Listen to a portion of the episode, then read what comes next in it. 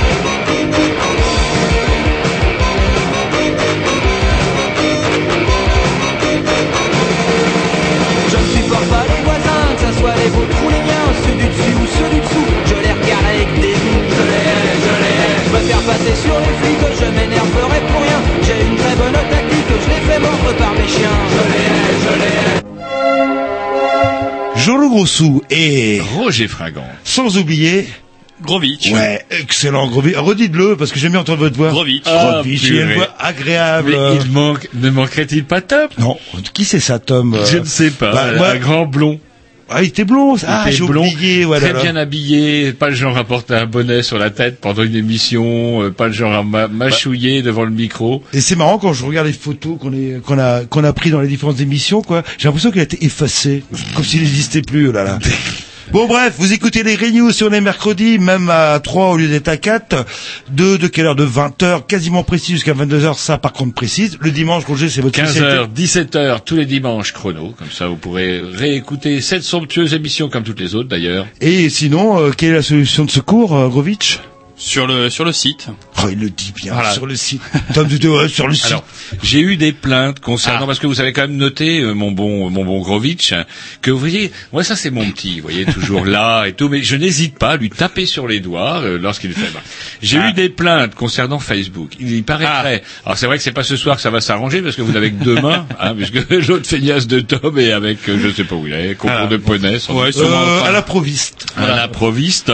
Et donc, euh, euh, qu'est-ce que je voulais dire Voilà, vous n'annoncez le, le sujet de l'émission Un peu tard à chaque fois. un peu tard. On l'annonce un peu tard. À la, à la décharge Grovitch, on va dire que 9 fois 3 quarts sur 10, il la découvre euh, à 19h. En même jour même, C'est vrai, c'est vrai aussi. Ah, pas dans les semaines à venir. Oh, Voilà, non, dans les semaines à venir, ça devrait aller. Ouais, ça Mais devrait le faire, arrêtez de le défendre, parce que vous voyez, je lui tape sur les doigts, vous le défendez. C'est comme ça que vous avez pourri votre tome et que maintenant on le voit même plus. Allez, un petit morceau de vos programmations, je suppose. Yes, The Orbits, Naked to the World. Au moins un pur morceau de rock and roll avant que nous passions à autre chose. À quoi que il y a Grovitch euh, aujourd'hui. Si vous me l'avez Eh pas ouais. trop pourri dans la bagnole, vous allez en chier.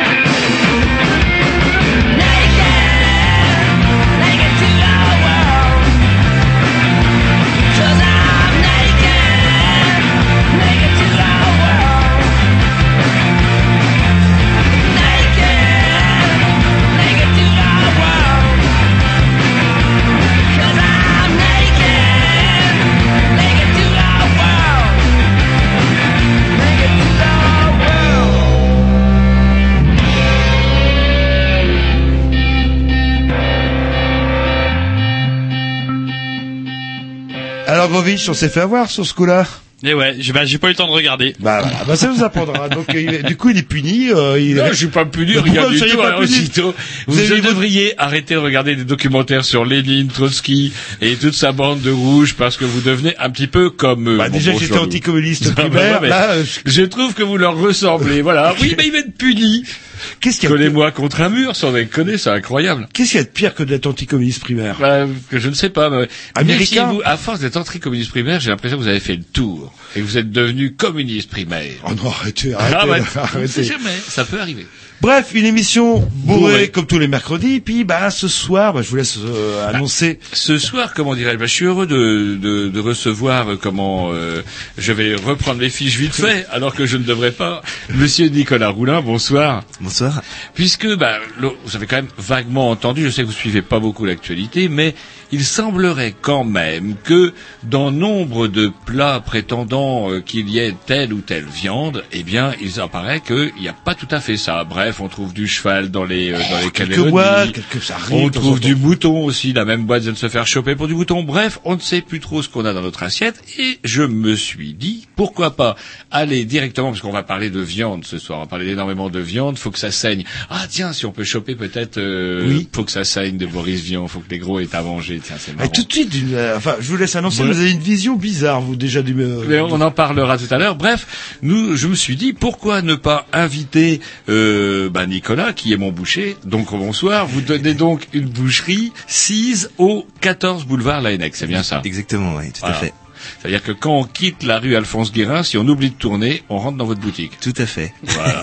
Oui, on vous a reconnu tout À de suite. éviter, bien vous sûr. êtes avec un gros paquet, que vous avez remis à Roger, je sais pas ce qu'il est devenu, je crois Mais bon, bref, vos Avec quoi vous quartier. croyez que je nourris mes gosses aujourd'hui Au cheval. Et je me suis dit que bah tiens, au moins euh, avec euh, bah, avec mon boucher qui bah, on vous remercie d'avoir passé de bien vouloir passer du temps avec nous ce soir parce qu'on parlera de votre quotidien, c'est pas toujours on se lève tôt le matin apparemment euh, dans votre profession. Il n'y a pas que chez les boulangers qu'on se lève tôt. Exactement. Et on s'est dit qu'on voulait en savoir un petit peu plus, justement, Ah, voilà. euh, sur Qu'est-ce ce que c'est que la bidoche qu'on bouffe au final et que, que rien de mieux que de demander à un spécialiste? Et c'est quoi aussi le métier euh, de boucher qui apparemment a du mal à recruter euh, Ben, en effet, oui, c'est vrai qu'en fait, bah, comme vous le disiez auparavant, en fait, le, serait-ce que par rapport au nombre d'heures euh, bah, que nous pratiquons, euh, ben, en effet, ça rebute les jeunes euh, à s'y investir dans, dans ce, dans ce métier, quoi. Je veux dire, donc euh, voilà, on- en effet, on parle beaucoup des boulangers qui tapent beaucoup d'heures, mais bon, en général, le boulanger, lui, travaille essentiellement le matin et une coupure assez arrête début d'après-midi, milieu d'après-midi, on va dire, euh, voilà, alors que nous, nous sommes là du matin jusqu'au soir. Voilà, en ayant une tenue hormis, bah, une tenue, lorsque je parle bien, lorsque nous avons une boutique, hein, voilà, ce Mhm. n'est pas l'esprit marché, et voilà, donc en fait, il- et donc du coup, c'est vrai que bah voilà, quand on a, bah, les heures d'ouverture sont, sont déjà assez larges, et donc euh, forcément, bah, nous sommes présents tout au long de la journée, du matin jusqu'au soir, quoi. bah, on va développer tout ça en deuxième partie d'émission. C'est vrai qu'on a plein de questions à vous poser. Mais en attendant, on va se mettre un peu euh, un petit Un morceau. de la programmation à Roger. à Grovitch. Ah. Bah attends, Roger, il est À deuxième. Grovitch, Je vous défends. euh, le- le- N'écoutez pas Vladimir Ilyich Ulyanov. Voilà, donc un petit truc tranquille comme d'hab. C'est bien, c'est bien. Il est diplômé.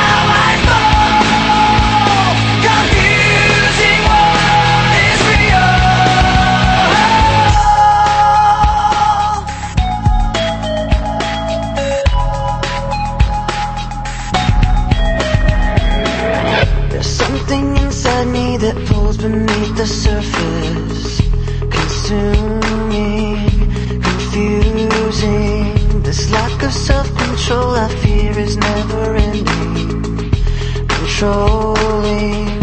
I can't seem to find myself again. My walls are closing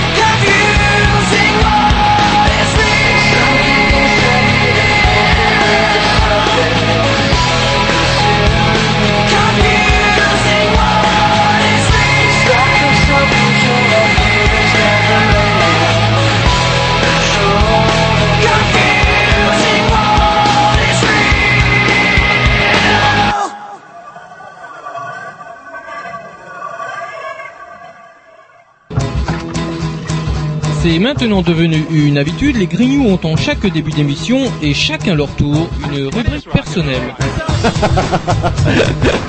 C'est ça en fait, tu vois le truc. C'est ça Philou, t'as tout compris, c'est un petit peu entre le clin d'œil, le coup de gueule du moment, mais aussi le détail de la vie trépidante d'un Grignou. C'est ça en fait, tu vois le truc. Maintenant, le problème va être de savoir qui a l'honneur d'ouvrir le micro aujourd'hui. Et ça, euh, c'est pas facile. Attendez, attends, attends, tu me laisses parler, tu me laisses Ah, il est en train de me tirer par la violence, et ça me coûterait. C'est ça en fait, tu vois le truc. Et oui, c'est ça la rubrique perso. Et ce soir, ça va être bon. oh, c'est encore Roger qui a tous ses papiers. Hein. Donc la rubrique à Roger. Non, mais J'ai exprès, je secoue des feuilles et c'est toujours oui, dommage qu'il n'y ait pas de caméra, là, on le voit, hop, juste 30 secondes avant, Ah, il se mais- commence, très docte. Du coup, c'est là où il serait triste. Avec un iPad, il serait triste, il pourrait pas faire le bruit. Oui, en train de... Il se passe plein de choses. Moi, je suis sidéré. Il se passe plein de choses. Vous sortez vos Les vieilles deux articles de feuilles 2008. qu'on sorties de vos chiottes. Sans déconner. Vous faites pas le poids. Le Regardez. jour où on sera dans la merde, eh ben, je les aurai dans ma poche. L'article. aussi. Pas d'ailleurs comme un iPad d'ailleurs. Euh, C'est pas tout à fait le cas d'un iPad. Essayez d'aller au chiottes avec un iPad. Découvert les imprimantes, apparemment, là, vous êtes passé Et en plus, vous avez vu, euh, Ah, mais je le, vous voyez, parce que souvent les articles, ils apparaissent sur Internet encore 12, voire encore 8, c'est hyper pénible quand on les imprime. Et donc, du coup, voilà, traitement, pas, pas vraiment du traitement de texte, mais on les gonfle. Bref, tout ça pour savoir quand même que, désormais, on pourra réparer n'importe quoi avec la colle de moule. Oui, ça c'est quoi cette histoire? J'en ai entendu parler, là. Ouais, on a entendu parler la semaine dernière. C'est vrai? Ouais, c'est Oui, vrai. oui. C'est con parce que ça tombe un peu à plat. Si j'avais dit colle de ça de, disait quelque chose. colle de moule devant Tom, il aurait rigolé comme un ballot parce qu'il ne pensait absolument pas à ce magnifique euh, bivalve qui est adorable, enfin pas adorable, qui est cuit. super bon cuit avec des frites. La colle de moule, il n'y a rien de plus solide. Parce qu'en plus, avec, il faut quand même savoir qu'avec deux moules, une paire de ces mollusques serait capable de soutenir le poids d'un homme. Ajoute de son côté Herbert Wade, professeur de biologie molécu- moléculaire pardon, à l'université de Californie. D'un homme normal Ce n'est ou- quand même pas rien. Deux hommes normaux. C'est-à-dire, bah, Julien et moi. Je ne parle pas d'anorexiques qui se nourrissent de, comment, de légumes pour faire le mariole et disent qu'ils ne sont pas gras. Vous m'avez convaincu. Ah, voilà. Un autre nouvelle Oui, non, bah, hein, voilà, non, Ah si, un truc qui me... Ah, j'y ai jamais cru et j'avais bien raison. Est-ce que vous avez vu un petit peu cette mode qui consiste à sussauter des espèces de petites pipes qui font de la vapeur? Oui, les cigarettes dites électroniques. Voilà. oui, oui. Alors les modèles se développent, le prix aussi d'ailleurs, et maintenant désormais vous pouvez récupérer de la fumée chaude. Et parce que oui, oui, là-dedans, vous pouvez mettre un peu n'importe quoi, du parfum jasmin, menthe, Des huiles essentielles. etc. Des huiles. Non, ouais, ouais, mais attendez, on ne parle pas tout à fait du même bousin. Moi, je vous parle du bousin inventé par les Chinois. Vous savez, Un- cette espèce de truc pointu. Ouais, un Chinois. Déjà, quand on sait que c'est un Chinois qui a inventé cette saloperie-là, on se méfie. si on est un homme normal, on continue à fumer ses clopes. Bref, beaucoup de gens ne se méfient pas, à tel point qu'il faut quand même savoir que ces dernières semaines, plus de 500 000 Français ont adopté la cigarette électronique. Ouais, ouais, mais c'est bien, on peut fumer dans les bars, etc. Oui, sauf que, que les produits les produits qui sont vendus par les susdits chinois, parce que c'est eux qui contrôlent le marché, ouais, alors, édulcorants fraises, framboises, jasmin des bois et accessoirement aussi nicotine, ne sont pas vendus en pharmacie parce qu'ils n'ont rien à voir ni avec les médicaments ni avec la parapharmacie. Donc les pharmaciens ne les vendent même pas. Donc il y a un vide juridique. voilà, il y a un vide juridique. Est-ce que c'est dangereux? Je sens. euh, eh ben, je ne sais pas si c'est dangereux, mais il faut quand même savoir que euh, le Brésil, Israël et Singapour l'ont déjà purement et simplement interdite. Parce qu'ils n'aiment pas Et- les Shintok, c'est tout. Non, ils sont raisonnables, c'est tout. Attendez, les, les- comment les euh, euh, non Singapour, ils les ont vus les comment les non non ils ont. Ah, bah, ils s'en souviennent.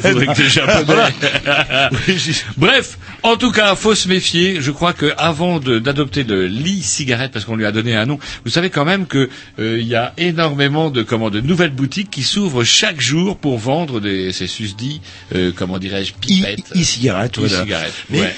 La connerie en fait, enfin moi ce que je pense euh, euh, par rapport à ça, c'est censé euh, pour qu'on arrête de fumer. Mais il y a quand même la gestuelle euh, du fumeur, c'est-à-dire que bah on porte à ses lèvres cette fameuse euh, e-cigarette, ce qui fait que pour décrocher, je suis pas sûr que ce soit une bonne idée. Et en Bon, plus, on se fait empoisonner par les Chinois. de notre côté, deuxième argument là qui va en son sens, c'est que tant que vous fumez 3, 4, 5, 6 euh, e-cigarettes, bah c'est du tabac vous fumez en moins. Et même si c'est pas prouvé que c'est forcément extrêmement sain, je pense que par rapport à une clope, c'est quand même un petit peu mieux. Bon voilà, euh, c'était juste un avis tout Vous, à fait vous avez personnel. sûrement quelque chose à vous faire pardonner avec les Chinois. Allez bien moi, e-cigarette, parce que j'y passe la semaine prochaine, je sais pas vous dire. J'attendais que vous... C'est vrai, vous arrêtez de fumer Bah, la semaine prochaine. Non, non, le- mais attendez, je pensais, je voulais le faire quand, lors de votre absence, pour pas vous. Mais finalement, je vais re- reculer, je vais reculer.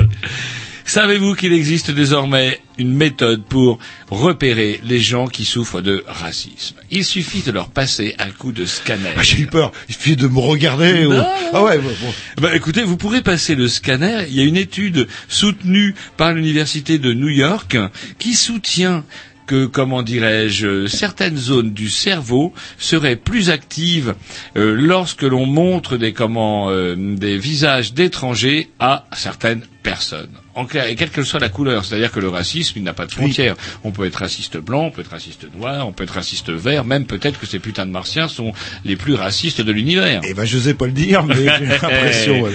Et donc, du coup, il semblerait que, quelle que soit la race, effectivement, bizarre, il y aurait truc, des hein. individus dont certains éléments du cortex s'agiteraient d'une manière assez significative. Ouais, c'est un peu comme les juifs qui ont un long nez, votre truc. euh, Non, c'est pas ça. C'est-à-dire que si vous, si vous êtes un putain ça, de c'est raston, scientifique, ça. si vous êtes un putain de raston, et ben effectivement, vous allez avoir les neurones, des parties du cerveau qui vont s'agiter de certaines manières, qui prouvent que vous êtes un putain de raston. Ah ouais, c'est pas la peur de, je sais Non, pas. non, ça- non, c'est pas la peur. si vous le dites, et donc, il y a une méthode. Il y a une méthode. Il suffit de vous griller les zones du cerveau qui correspondent à votre activité cérébrale au moment où vous voyez, par exemple, je sais pas, moi, un gitan, si je vous dis gitan. Ah, vous voyez, tiens, par exemple. Ah, j'en étais sûr. Et donc, du coup, Ouais, pouf, mais dites-moi. et on vous euh, grille, euh, et on vous grille les zones du cerveau qui correspondent à ça, et plouf, du Et, coup. et moi, je pense que ces gens-là, on devrait même les stériliser. Voilà. Des fois qu'ils se Vous parlez de reproduisent. vous ou des rastons Non, mais c'est une, une tare génétique, en fait. Est-ce que c'est prouvé, euh, là D'où ça vient, en fait pas, je ne sais pas. En tout cas, on le trouve du côté des euh, l'université de New York. Allez, un petit disque, enfin un peu de musique, programmation à Jean-Loup, donc c'est for- euh, forcément très bien, créature, c'est parti.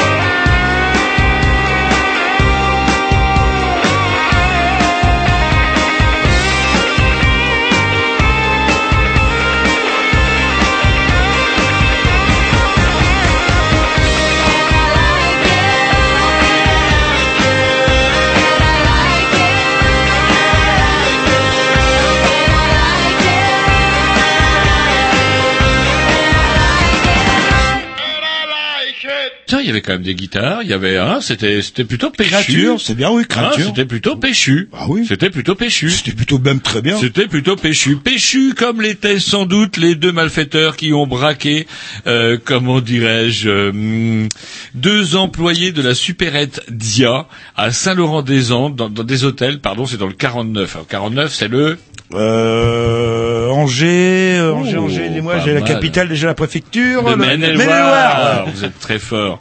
Et donc du coup, effectivement, ils ont débarqué dans la putain de supérette avec euh, deux putains de sabres laser en plastoc allumés et ils sont repartis avec la superbe recette de 250 euros. Oui, bah, vous savez, nous, qu'on a voulu jouer avec des pistolets à eau, euh, à eau en plastique au bord d'une quatre voies, enfin d'une, euh, Ouais. hein, et là, euh, ouais, sombre histoire, on racontera ça dans, dans nos mémoires. Savez-vous qu'il était beaucoup moins dangereux d'être sous au volant qu'enrhumé? Ça tombe bien parce que comment tout le monde prend le volant pour partir de l'émission. Oui, alors c'est, à En vous. clair, en clair, des chercheurs. Moi, j'aime bien un article qui commence par des chercheurs. Il n'y a rien de plus vague, mais Où ça Comment rassure. Mais on imagine, vous savez, des mecs avec Des chercheurs albanais. Eh, non, pas albanais. Pourquoi albanais? Pourquoi pas roumain? Parce que ça picole là-bas, là. Non, non, des, des, des chercheurs avec des Oui. blouses blanches. Bref, des chercheurs viennent de démontrer qu'il serait moins risqué de prendre le volant après avoir bu quatre pintes de bière. Je vous rappelle quand même qu'une pinte de bière, c'est un peu plus que à demi de bière. Hein, qu'en étant très enrhumé. Hum, Vas-y. À la vôtre et à vos souhaits. Les chercheurs donc de l'université de Cardiff au Pays de Galles, on peut quand même les soupçonner d'être vaguement payés par l'industrie de la bière de la région. Mais bon, ils viennent quand même de démontrer qu'il valait mieux prendre le volant en étant sous qu'enrhumé. Pourquoi? Ils considèrent qu'avoir un rhume entraîne un temps de réaction plus long. Il faut savoir qu'on aurait mesuré le temps de réaction et on l'aurait comparé entre un malade et avec quelqu'un qui a bu. Le rhume ralentit la réaction de 36 millisecondes quand le rhum, lui, ne la, tra- ne la ralentit que de 15 millisecondes. C'est pas, c'est pas merveilleux. Alors qu'on est enrhumé et qu'on a bu du rhum, ça Ah, c'est même pas la peine. Là, c'est même pas la peine. Souvent, qu'est-ce qu'on dit qu'on est enrhumé? Bah, il faut se soigner avec un grog. Et le grog, Voilà. c'est à base de rhum. Voilà. Et là, c'est c'est la totale. Mais par contre, si par-dessus le marché, le conducteur en vient à éternuer, c'est la catastrophe puisque pendant près de trois secondes, vous perdez le contrôle avec la réalité. C'est le temps qu'on mesure lorsque vous éternuez. En clair, si vous êtes bourré, ça va. si vous êtes enrhumé, restez chez vous. C'est un conseil de la sécurité routière des chercheurs du Pays de Galles. Et justement, puisqu'on parle de bière, vous aviez hurlé l'autre jour à vous juste titre. c'est vous qu'on parlait pour le non, moment. Non, sur l'augmentation du prix de la bière. Vous savez que le gouvernement socialo-communiste de François Ouais, Hollande, alors a- il n'est pas communiste celui-là. Oui, au lieu de le taxer gouvernement le, socialiste le champagne, il a pas fait taxer la bière. Une bière. eh oui. Alors du coup, il y a des gens qui se sont penchés pour savoir à partir de quel taux vous seriez effectivement arnaqué. Alors il faut savoir quand même que cette taxe, elle n'est pas, elle, a- elle opère avec un certain discernement. Elle ne se- elle ne s'applique pas sur vous en tant que consommateur directement, elle s'applique sur le brasseur. Et encore, à condition, euh, tout dépend de la quantité de comment d'hectolitres que vous brassez par an. C'est-à-dire le brasseur artisanal, lui, n'est pas taxé. Voilà, c'est-à-dire que Par contre, sa bière est dégueulasse. voilà, c'est-à-dire que la Mercantaire, euh, Papy Cro et euh, comment Mamie Heineken gobent une augmentation de 160 euros, 160 pardon de la taxe, ce qui n'est pas rien quand même. Et par contre, la bière du coin ou la bière de... Voilà. C'est c'est ce qui vous laisse un goût euh, pour ce Voilà, celles qui n'ont pas de bulles, qu'il faut boire dans les bistrots de Brézou quand vous êtes en vacances et que vous êtes forcé de dire qu'elle est bonne si vous voulez pas manger un pain. Et le lendemain, vous savez que vous avez bu une bière artisanale et généralement vous êtes calmé en général. Voilà. Donc faut pas en boire de trop. Voilà, donc en, clair, pour les bières d'opérateurs dépassant les 200 000 élect- hectolitres pardon, de production annuelle, la taxation était jusqu'à présent fixée à 2,75 euros par hectolitre, par 100 litres. C'est quand même pas non plus euh, hein, les pigeons que euh, les riches essayent de nous dire « Ouh, les socialistes nous plument !» Bref, euh, 2,75 euros pour 100 litres de bière, ça me paraît pas quand même être énorme. Et par degré. Elle est désormais de 7,20 euros par hectolitre et par degré, donc c'est vrai qu'elle est quand même passée de 2,75 à 7,20. Ça ne rigole pas chez les rouges. Pour une bière à 5 degrés, fabriquée par un gros producteur, celui-ci payait jusqu'à présent 13,75 de droits d'assises. Il en paiera désormais 22,25. D'accord? Mhm. Ça, c'est pour les gros. Les petits, ils paieront pas. Ou moins. Et du coup, quoi.info, un excellent site d'information et de statistiques, s'intéresse pour savoir à partir de quand vous, en tant que client, vous serez le pigeon. C'est-à-dire de combien on va vous facturer la bière au bistrot.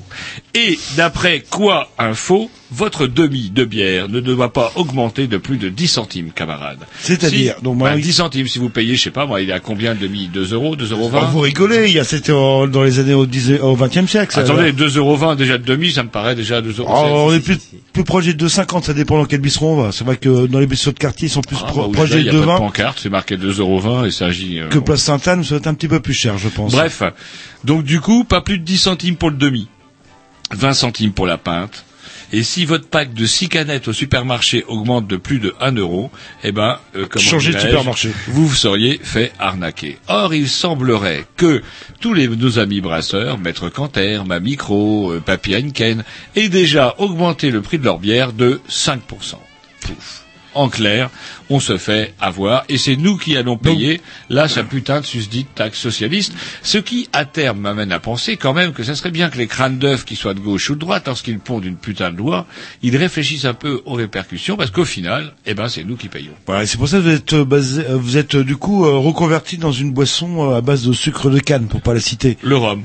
Le rhum n'est absolument pas, taxé, et en plus il soigne du rhume, ce qui me permettrait de prendre le volant. Une petite nouvelle, allez rapidement parce qu'elle traîne dans mes poches depuis des siècles et des siècles, mais elle est assez intemporelle. Vous êtes sûr que vous l'avez Ah elle est bah, elle est intemporelle, je l'espère. Est-ce que vous avez un chat, vous, Roger? Oui, j'en ai même deux. Oui, mais il y en a un que vous préférez. hein. Allez, Il y en a un qui est plus la- c'est vrai qu'il y en a un qui est vieux. Vous savez, quand les chats sont vieux, après on les jette, et puis voilà. Est-ce que vous avez un chat, Grovitch Ah oui, un, un beau. Voilà. Et est-ce qu'il dort avec vous? Non. Non, c'est vrai Non, il dort. Ah, lui. vous faites non partie du chat Mila. Non, non plus. Si la vieille, elle dort avec nous. Et est-ce que ça vous perturbe vos relations intimes avec vos, vos compagnes? Le fait que le chat dorme... si ça dure 30 secondes, pas vraiment. Après, ça dépend si c'est le grand jeu. Vous la voyez comment? Tourniquet suédois, grand jeu, petit jeu, mi-jeu. Tout ça pour venir à une, euh, bah, un fait divers euh, italien. vous allez voir, ça peut être rejoindre le point de vue... Je, sais où vous allez en venir parce que je crois que vous l'aviez faite en 1972. Non, non, cette celle-là, elle a rubrique-là. pas été. Regardez, je peux vous montrer. Il y a des trucs qui sont barrés, et enlevés, et celle-là a pas été barrée. Bah, allez-y, dans ce cas-là. Je connais fameux- quelle partie du corps va être touchée par le chat. Non, en fait, euh, c'est une, une femme en Italie, à Milan pour être précis, qui demande de divorcer euh, de son mari, tout simplement parce qu'il n'accomplit pas son devoir conjugal. qu'était l'excuse euh, de son Ah, mari si, parce que il y avait des gros chiens sur le lit. Non, pas du tout. Il y avait Des son ch- chat qui euh, dormait pas forcément avec eux, mais qui dormait dans la même pièce, et apparemment qui les regardait. Et ça perturbait apparemment le mari euh, lors de alors, l'accomplissement de son devoir. lui. Bah, on dit pas comment est sa femme aussi, mais bon, bref, lors de son son devoir euh, Ah, conjugal. S'il regarde sa chatte ou son vieux chat pendant qu'il On parlait de chat, pas de chat. Roger, restez mais c'est correct. vous qui parlez de tout. Non, vous, allez vous commencez avec la, la moule qui colle et compagnie, c'est bon. Et encore, attendez, si on avait eu Tom ce soir avec la colle de moule, c'est bon, il était mort de rire. Et donc, euh, je sais pas pourquoi je l'ai fait ce. L'excuse en fait, euh, non, non, c'est pas que j'ai des problèmes de d'impuissance ou autre, c'est que c'est le chat qui me perturbe parce que le chat me, nous regarde pendant qu'on essaye de faire la chose. Donc, Parce que vous nous aviez raconté, vous avez une anecdote où un chat aurait griffé les testicules? non, non, mais là pour le moment j'ai Ça pas n'a fini. rien à voir. Et le, vous- ch- alors, je vous soupçonne de mais- modifier la fin de votre article. le chat a été condamné quand même. euh, bah, je vais vous le dire. hein. Euh, le tribunal plutôt a, été- a condamné le chat à ne pas partager le lit conjugal pendant trois mois, le temps que Monsieur re- prouve à, à Madame qu'il Oh, fonctionne bien. Donc là, il pourra pas dire c'est la faute du chat. C'est euh, tout simplement, euh, bah lui, tout simple. euh, Enfin, je sais plus. Non, voilà. vous me perturbez aussi là. Le, oh là là. Euh, voilà. Et puis je vais le barrer devant vous. On va s'écouter un petit disque. Barrez-le, barrez-le. Faut que ça saigne. Ouais. Faut que ça saigne, bon Dieu. Allez, un petit disque de la programmation à Roger. Ça doit être, tiens, comment dirais-je, Qui est passé euh, Sweet Head, ça Grab Descriptors. Et en fait, il est toujours premier, du coup. Il est toujours premier. Ah bah, oh,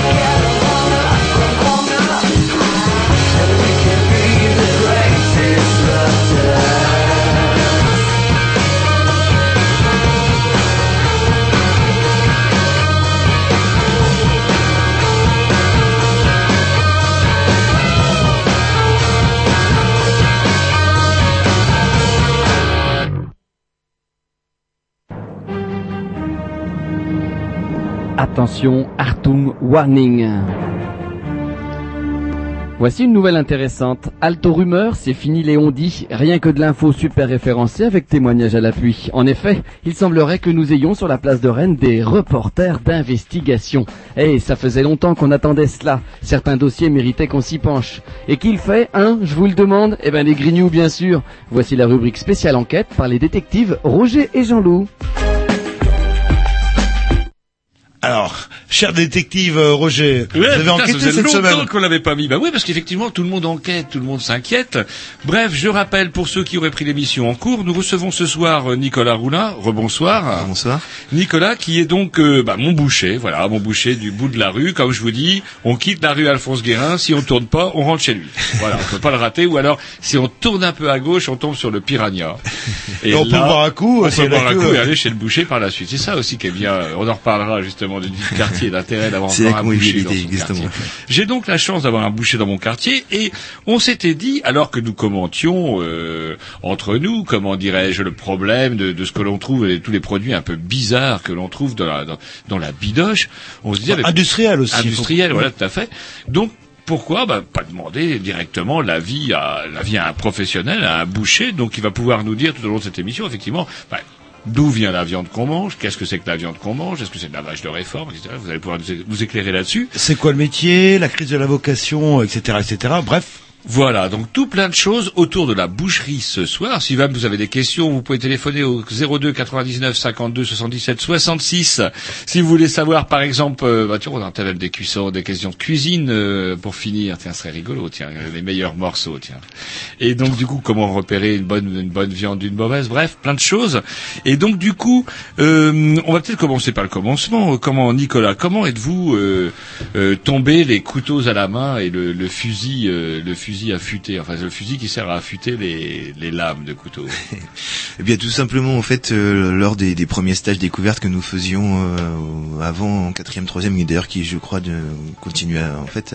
Donc, ce sont des, des, des stages découvertes, et en l'occurrence, bah, j'ai fait plusieurs stages découvertes, et celui-ci, euh, bah voilà, entre autres, j'ai fait de la boucherie, et donc du coup, j'ai fait un stage découverte chez un ami à, à moi, et en fait, son, dont son père était le boucher, faisant les marchés lui, et donc du coup, m'a donné le, le- le- l'envie, le goût du, le goût de, de travailler la viande, la, la, la métier de bouche, quoi. Mais pas d'hérédité chez vous, par contre. Du tout, euh, du chez tout. vos parents, vos parents faisaient. Du tout. Ma mère quoi était cuisinière tout de même, quoi. Voilà, donc du coup, qui quand même un pied à l'étrier, enfin, je veux dire, par rapport, euh, voilà. Et mon père était à la base maçon, donc euh, voilà, donc euh, non, pas du tout de, autrement de.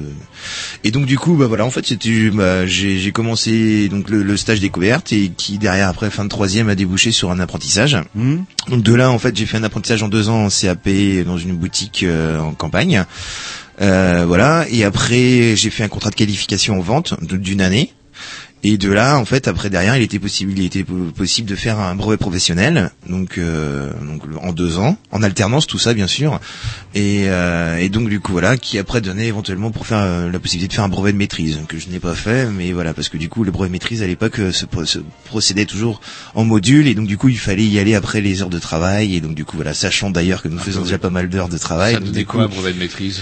Brevet de maîtrise, bah, c'est en fait euh, donnant, ça donne une possibilité d'être professeur après, euh, donner des, de- d'être prof à la, à la chambre des métiers en l'occurrence, euh, d'avoir des acquisitions euh, logiquement de, de plus faciles, bah, des aisances de, de, de prêts bancaires lorsque l'on se met à son notre compte. Dès qu'on, bah, plus on a la euh, qualification, plus les banques voilà, sont confiantes exactement, aussi, tout à fait, c'est ça. Et, et voilà quoi. Donc du coup, moi je me suis arrêté au professionnel et voilà quoi. Donc du coup, euh, pardon. Oui, Et non, mais donc du coup voilà quoi. Donc en fait voilà, j'ai après de là, euh, du coup après je suis, j'étais sur la côte. euh, mon brevet professionnel je l'ai fait sur la côte. Et donc du coup, je- j'ai été lors, lors d'un euh, passage d'examen soutenance de dossier à l'oral, j'ai été contacté par en fait dont un examinateur faisait partie de la grande distribution. Et de là en fait, euh, j'ai en fait m'avait demandé si éventuellement j'étais intéressé pour passer en tant que second dans, dans, dans une grande surface. Et de là en fait, je me suis dit bah, pourquoi pas, ça peut être justement euh, quelque chose qui peut pas nuire un peu mon, mon pour découvrir le métier. Tout à fait, c'est ça, puisque Enfin, vous, le- vous le connaissiez déjà parce que vous avez tout fait en alternance. vous Bien sûr, bien Et sûr. qu'est-ce qui vous a plu en fait? C'était quoi le déclic euh, le... Ben en fait, à l'origine, à- suite à ce stage À l'origine, bah à la base, le, le fait c'est la convivialité en fait, c'est le, fait que justement en fait il y a une, bah, les, les, les gens, il y avait une harmonie dans le travail, je veux dire, les Mhm. gens se soutenaient, se faisaient des blagues, euh, une ambiance et donc du coup bah derrière bah forcément euh, voilà quoi, c'est attrayant, ça donne envie d'y aller. Malgré que le métier soit dur et le fait que justement bah les gens soient bah voilà se soutiennent les uns vers les autres et ayant toujours de l'humour, une pointe d'une blague, une euh, voilà et donc du coup bah, bah ça m'a incité justement, j'ai aimé ce, ce, ce, ce, corps de métier, c'est ce qui m'a donné l'envie d'y- continuer, de continuer. de, de persévérer. ouais. Exactement. Et, donc du coup, c'est marrant parce que vous me faites penser un peu à cette ambiance. On parlait des bouchers de la Villette. Dans le temps, il y avait les halles de Paris, les forts des halles. Il y a une image quand même du boucher qui est quand même assez impressionnante. C'est quand même quelqu'un qui manipule des couteaux, qui euh, qui est dans le sang quand même tout le temps. Qui est, il n'y a pas, euh, c'est, c'est c'est pas trop dur quand même? Mais disons qu'en fait, c'est l'image justement que reproduit les- le, le boucher. Et comme en l'occurrence on le voyait beaucoup euh, auparavant lorsque bah, les médias ou autres, je, je sais pas, euh, je dis par exemple un braquage ou autre, voilà, où ça malheureusement ça, ça finissait mal, on, on utilisait ce terme justement, c'est une véritable boucherie. Et donc Ouais, du coup l'image, l'image en elle-même est vraiment très très négative, alors que justement, bah en fait lorsque moi j'ai commencé mon apprentissage, ils ont voulu justement changer le, le- bah, le- l'appellation boucher et non plus donner le, le terme boucher et donner l'appellation euh, comment dire euh, ah excusez-moi euh, en fait, à la base, il voulait dire ingénieur en produits carnés. Donc, du coup, en fait, euh, voilà. Après, ça était peut-être un petit peu trop on dit pas poussé. femme de ménage, on dit euh, Voilà, technicienne de surface. exactement, Voilà. tout à fait. coup, ah, Pour valoriser justement le métier. Euh, D'une et de deux, en fait, il faut savoir que le fait d'être boucher, en l'occurrence comme moi en boutique ou en grande surface ou voilà, n'est pas le, le stéréotype du boucher en abattoir qui, euh, voilà, a du sang partout sur lui. Et voilà, ça, lorsque nous donc- dans la boucherie, il y a quand même plusieurs étapes. Il y a, il y a celui que, il y a, il y a- comment euh, est-ce qu'il y a un nom précis pour ceux qui sont dans les abattoirs, là où les bêtes arrivent, etc., où on abat les bêtes, etc. C'est- bouché aussi. Vous auriez pu choisir cette voie-là aussi, non? Ben oui, oui.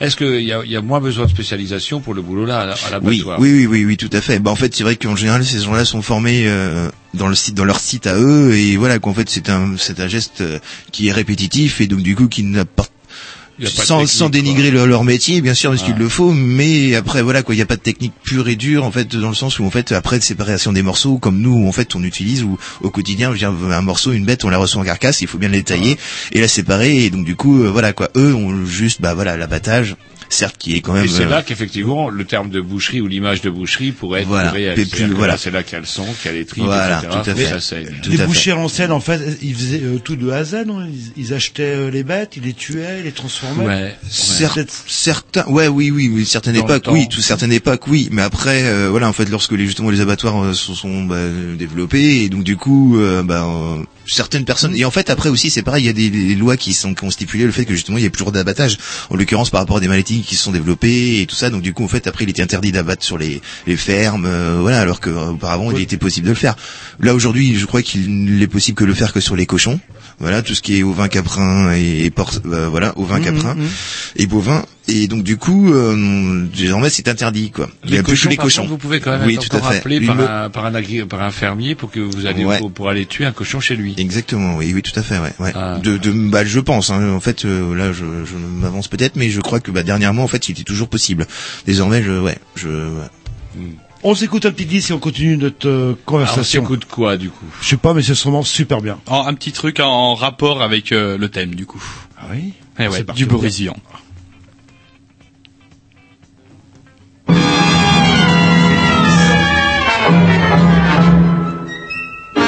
C'est le tango des bouchers de la Villette. C'est le tango des tueurs des abattoirs.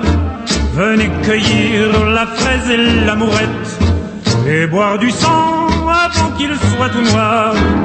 Faut que ça saigne. Faut que les gens aient à bouffer.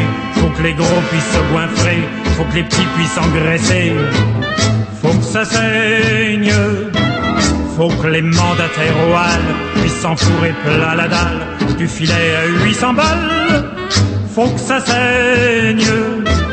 Faut que les peaux se fassent tanner, que les pieds se fassent paner, que les têtes aillent mariner.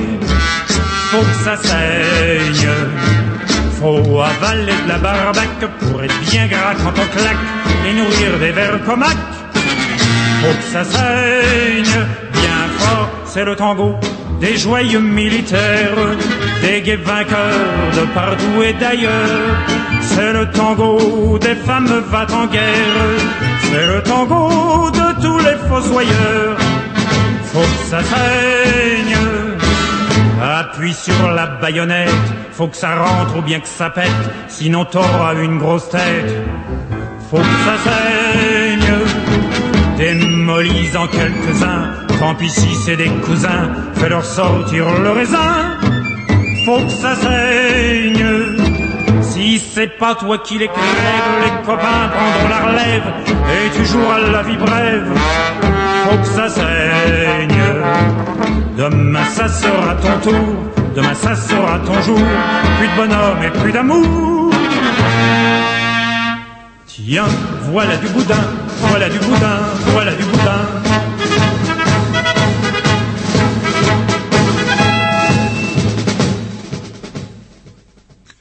Voilà, toujours en compagnie de Nicolas, bah, qui nous parle un petit peu bah, de son métier, c'est-à-dire boucher. Et j'ai voulu savoir, moi, c'est quoi une, une journée type euh, d'un d'un boucher? Alors juste un peu avant, on peut remonter parce que comment dirais-je donc vous nous aviez dit que vous avez travaillé dans la dans la grande distribution et puis après pouf vous avez franchi le pas, vous avez décidé de faire l'acquisition d'une boutique euh, à Rennes. Exactement, oui, tout à fait. Alors qu'est-ce qui vous a motivé pour faire ce choix euh? Pourquoi? Parce que du coup, en fait, bah voilà quoi, je, je... la grande distribution c'est bien, mais du coup, le... voilà quoi, en fait, moi j'avais envie de retour aux sources, comme on dit, le, le- la, la base des métiers, l'artisanat, et nous sommes en fait là où je l'ai appris. Et comme, euh, bah voilà, je, je, je suis encore assez jeune, donc du coup assez blasé de ce que, en fait, c'était assez routinier le fait de faire de la grande distribution. Donc entre guillemets, j'y mets routinier parce que du coup, c'est vrai que bon après, voilà, c'est l'indice promotionnel toutes les semaines, enfin, je veux dire tout, voilà, on revient Et toujours sur la même chose. c'est quoi les salaires de la grande distribution pour un boucher? Ben, en fait, on va dire par rapport à un par rapport à un boucher traditionnel, en fait, euh, je- je- ça tourne aux alentours de 1300, euh, 1300, 1400 euros quoi à peu près quoi. De- à l'époque où moi j'y étais en fait, on va dire pour des horaires qui correspondent à quoi à peu près? 35 heures. D'accord. 35 heures. Après voilà, il y a des responsables qui sont un petit peu plus un peu plus euh, rémunérés et qui font un peu plus d'heures également quoi. Donc du coup voilà. Euh, ouais, on va dire que oui. Après ouais, ouais c'est sûr que bon bah voilà euh, le voilà en fait le un Non, non, c'est très bien, c'est juste pour, euh, pour poser des bases. Ouais. Parce que euh, si euh, il y a des gens qui nous écoutent, je sais pas s'ils veulent faire ce métier-là, j'aime ouais. bien moi savoir. On va dire que sur un, un- un savoir. salaire de, de responsable, euh, voilà quoi, on- ça part, ça passe de euh, de 1000, euh, 1007, 1008 à, ça peut aller en grande grande surface à aller à, à 2004, euh, voilà quoi, en ayant des bah, des primes de des primes de chiffre d'affaires, des primes de marge, des de responsabilités, exactement, tout à fait. Après derrière, c'est- on passe plus, on passe plus sur une base de 30, de 40, de 35, 39 heures aussi, on passe sur une base de plutôt de 45, 48, on va dire. On s'investit un peu beaucoup plus aussi. On a, on a, pas forcément parce que du coup le fait que justement on soit responsable aussi, du coup s'il y a bah, voilà, s'il y a pète, moindre euh. pète, c'est- nous qui sommes euh, voilà quoi, qui sommes le- les premiers bah, le préjudice quoi, je dirais, c'est nous qui avons les préjudices. Et du coup sachant que là, là, là, en général les gérants ou autres se- savent se, euh, entre guillemets se dé- déresponsabiliser Oui, et se décharger trouver, sur le responsable quoi, en l'occurrence quoi. Donc du coup ce qui implique aussi euh, voilà le fait aussi d'être rémunéré euh, voilà correctement quoi. D'accord. Et ça, c'était quoi, il y a une dizaine d'années que... Je l'ai fait 7 ans. Euh, sept ans, ouais. Ouais, donc, ans. euh, euh, ça fait combien de temps que vous avez, euh, vous Bah, êtes là, installé là, je suis dans ma quatrième année. Quatrième Ouais, année, quoi, voilà. là, là. Mm, mm, Et alors, moi, je reviens à ma question d'origine. Euh, C'est quoi vo- votre journée type en tant qu'artisan? Bah la journée type, eh ben, en fait, euh, voilà, en général, euh, donc moi, je pars par une boutique propre à moi, donc du coup, en général, je me lève vers 5h30, euh, vers, euh, Ah, on va même. dire que voilà, j'habite pas sur Rennes non plus, et donc euh, euh, j'ai un petit peu de route pour venir à ma boutique, et euh, sachant, en fait, on va dire que je suis à 6h15, 6h30 à ma boutique, donc après, bah là, dès commence à le, bah, séparer les carcasses, démonter le rayon, euh, après, ensuite, bah moi, je fais un peu de traiteur, donc du coup, bah ouais, commencer euh, les- voilà les plats du jour et tout et après ensuite bah moi je fais quelques livraisons également donc du coup des petites mamies euh, qui sont bah voilà qui ne peuvent Ah, vous livrez des mamies. exactement tout à fait Alors, Bah, quand vous avez repris cette boutique, là, vous avez décidé de reprendre cette boutique. Ouais. Ouf, comment vous aviez un réseau de mamies à, à gérer. quelques-unes ouais tout à fait Ah, c'est marrant. quelques-unes et puis justement en fait bah moi ce que j'aime justement par rapport au fait que la- la- l'artisanat et non la grande distribution c'est justement d'avoir le côté relationnel euh, avec les clients. Et en l'occurrence bah là, les petites mamies sont ravies qu'on aille les voir. En fait je ouais, quoi c'est leur entre guillemets la petite lumière du jour parce que ben, bien souvent n'ont pas vraiment de contact avec des personnes extérieures Et là, bah voilà, quoi, Jerry nous voit, ils sont ravis et nous incitent d'ailleurs bien souvent à poser nos fesses sur la chaise et à boire un petit café, chose que nous n'avons Oui. pas forcément le temps. euh, oui, voilà. ouais. Et donc du coup, euh, bah voilà, mais en même temps, on, on a quelques, bah ouais, on a quelques affinités qui se créent justement avec quelques petites personnes, enfin quelques personnes. Et du coup, bah donc, parfois, franchement, bah oui, je prends le temps de m'asseoir et de boire un petit café avec elle parce que du coup, de, de propre, mon propre plaisir, j'y- j'y j'y prends goût, quoi. C'est sympathique, quoi. Donc, alors, ouais, vous Et donc voilà. boulot vers 6h30. Voilà, 6h30, voilà, après. préparer, euh, voilà, on monte les rayons et tout, et puis bah après donc euh, voilà, donc euh, la matinée se fait, les ventes commencent. Euh, on ferme à 14h le, le midi. Mmh. Du coup puisque voilà, on a activité aussi beaucoup de, de bureaux à côté, donc du coup euh, voilà, sachant qu'il y a des réunions qui peuvent se terminer un peu plus tard au lieu de fermer comme une boutique traditionnelle vers 13h. On ferme à Prolonger 14 un heures peu, pour ouais. on prolonge un peu plus pour euh, voilà donner éventuellement une chance à, aux personnes qui traînent un peu plus pour de pouvoir euh, se manger quoi. Et donc voilà, nous réouvrons à 15h30 et jusqu'à 19h30. Voilà. Et donc, vous rentrez chez vous, quoi, vers- Ensuite, je rentre chez moi quoi voilà. Vers donc en 20h, fait 20h30, quoi. bah, 20h, 20h15, je suis chez moi quoi. Ouais, ça fait quand même des sacrées journées. euh, voilà. quelque Et ça part, ce sont des journées traditionnelles. Voilà, Parce que lorsqu'il n'y a pas de choses qui se greffent euh, de voilà sur Comme des demain, ma- euh, comme demain matin, Comme par demain, exemple. exactement, voilà, comme demain. Au bon moment, Voilà. Et encore, vous échapperez au contre-briefing euh, des cabanes. vous avez pris votre voiture, vous avez été raisonnable. On s'écoute un petit mix de la programmation à qui? À à à Monsieur Jean-Loup. Eh ben, c'est sûrement très bien, mais je sais pas ce que c'est, mais On c'est peut tout très bien. craindre. On peut tout craindre.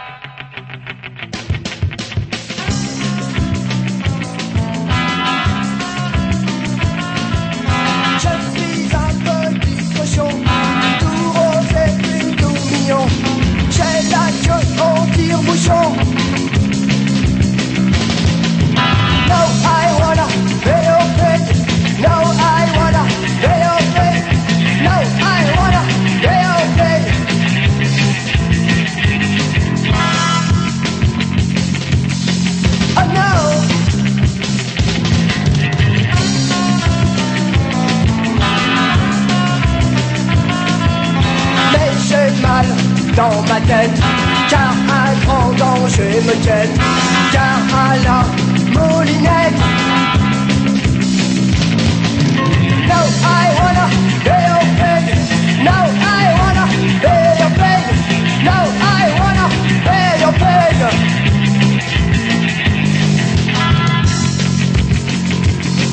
I know.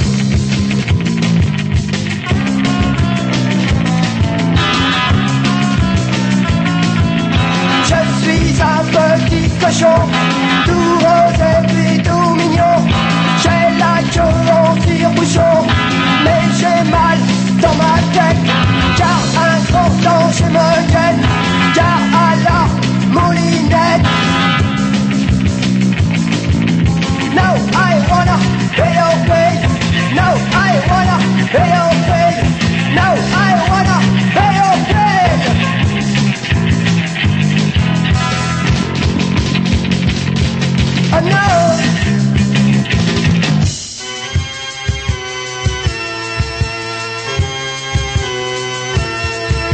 Hélas, salaud, les porcs auront ta peau. Hélas, salaud, les porcs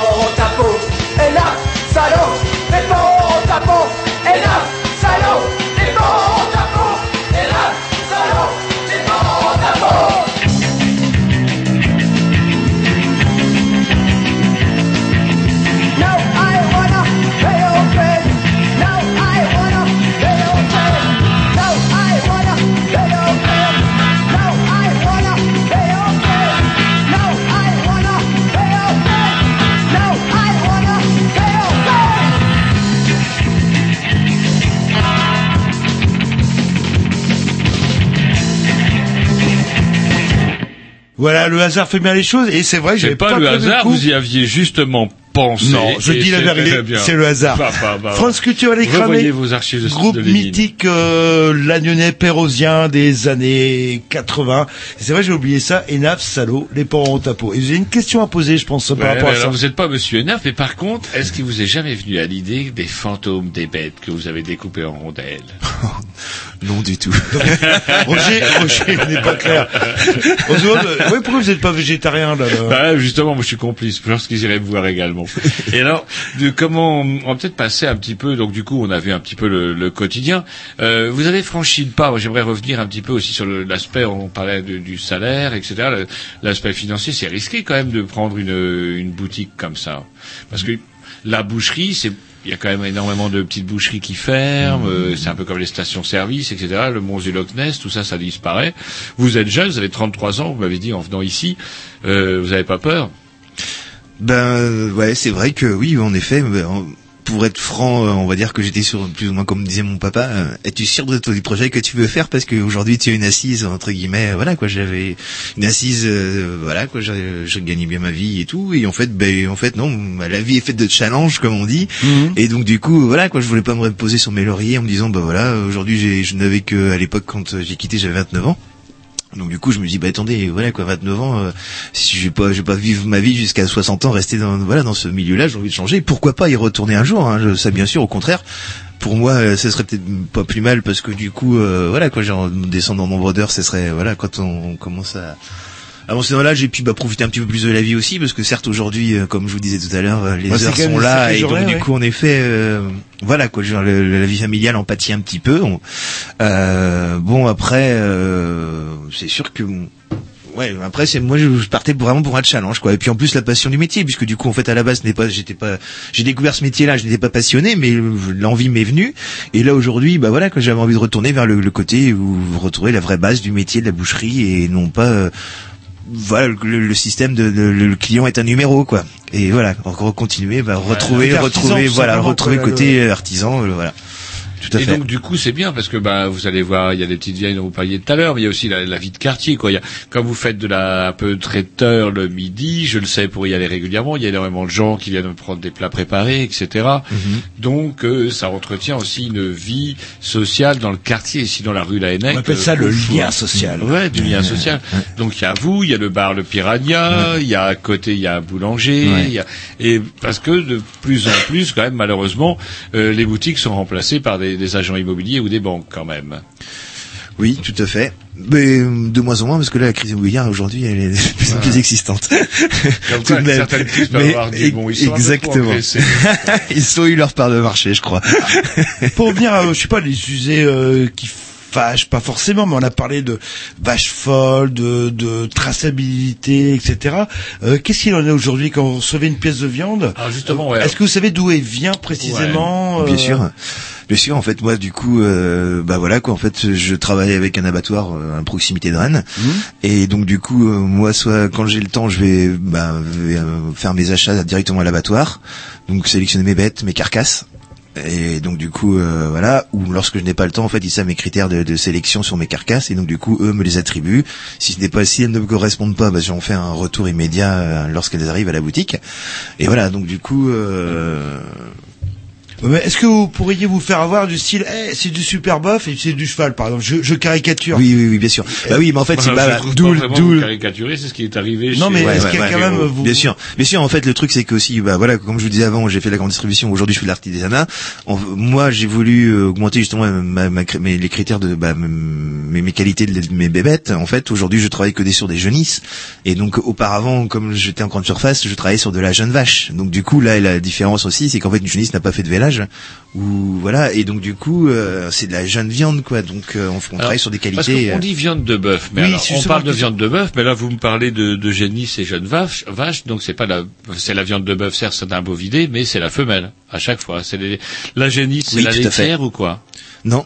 Pas, Non, du, pas tout. du tout. C'est bah non non au contraire parce que la laitière c'est une c'est une c'est un type de de viande. Alors, Ah non bah ça voilà non. Alors voilà. Alors, attends, vous avez, la génisse, elle est vierge, en fait. Vous avez la génisse voilà tout à fait. Et la génisse de race à viande. Vous avez la génisse de race à viande.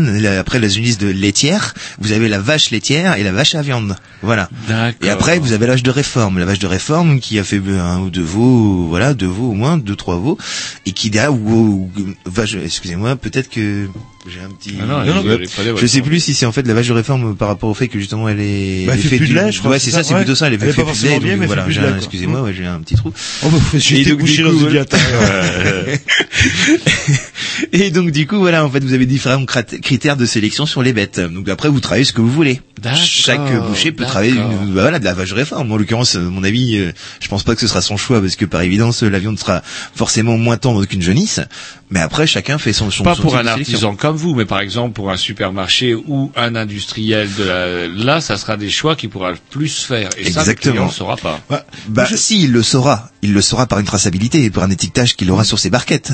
Euh, voilà, là forcément il le saura, puisque de toute façon on est obligé de stipuler le fait que justement elle se- c'est une vache, euh, voilà, une, une race à la laitière, race à viande. Mhm. C'est stipulé à chaque fois sur les barquettes que vous le preniez en libre service ou rayon traditionnel en grande Mais sous surface. forme de code barre ou c'est marqué Ah non, euh, c'est non, non, c'est a- écrit en toutes lettres euh, dessus. Il y a un mais j'ai raconté une petite anecdote que j'ai vécue il y a quelques années euh, au centre Alma. J'ai pas de boucher dans mon, dans mon quartier et euh, à Carrefour et bon, je voulais prendre mon steak et j'entendais des gens qui parlaient.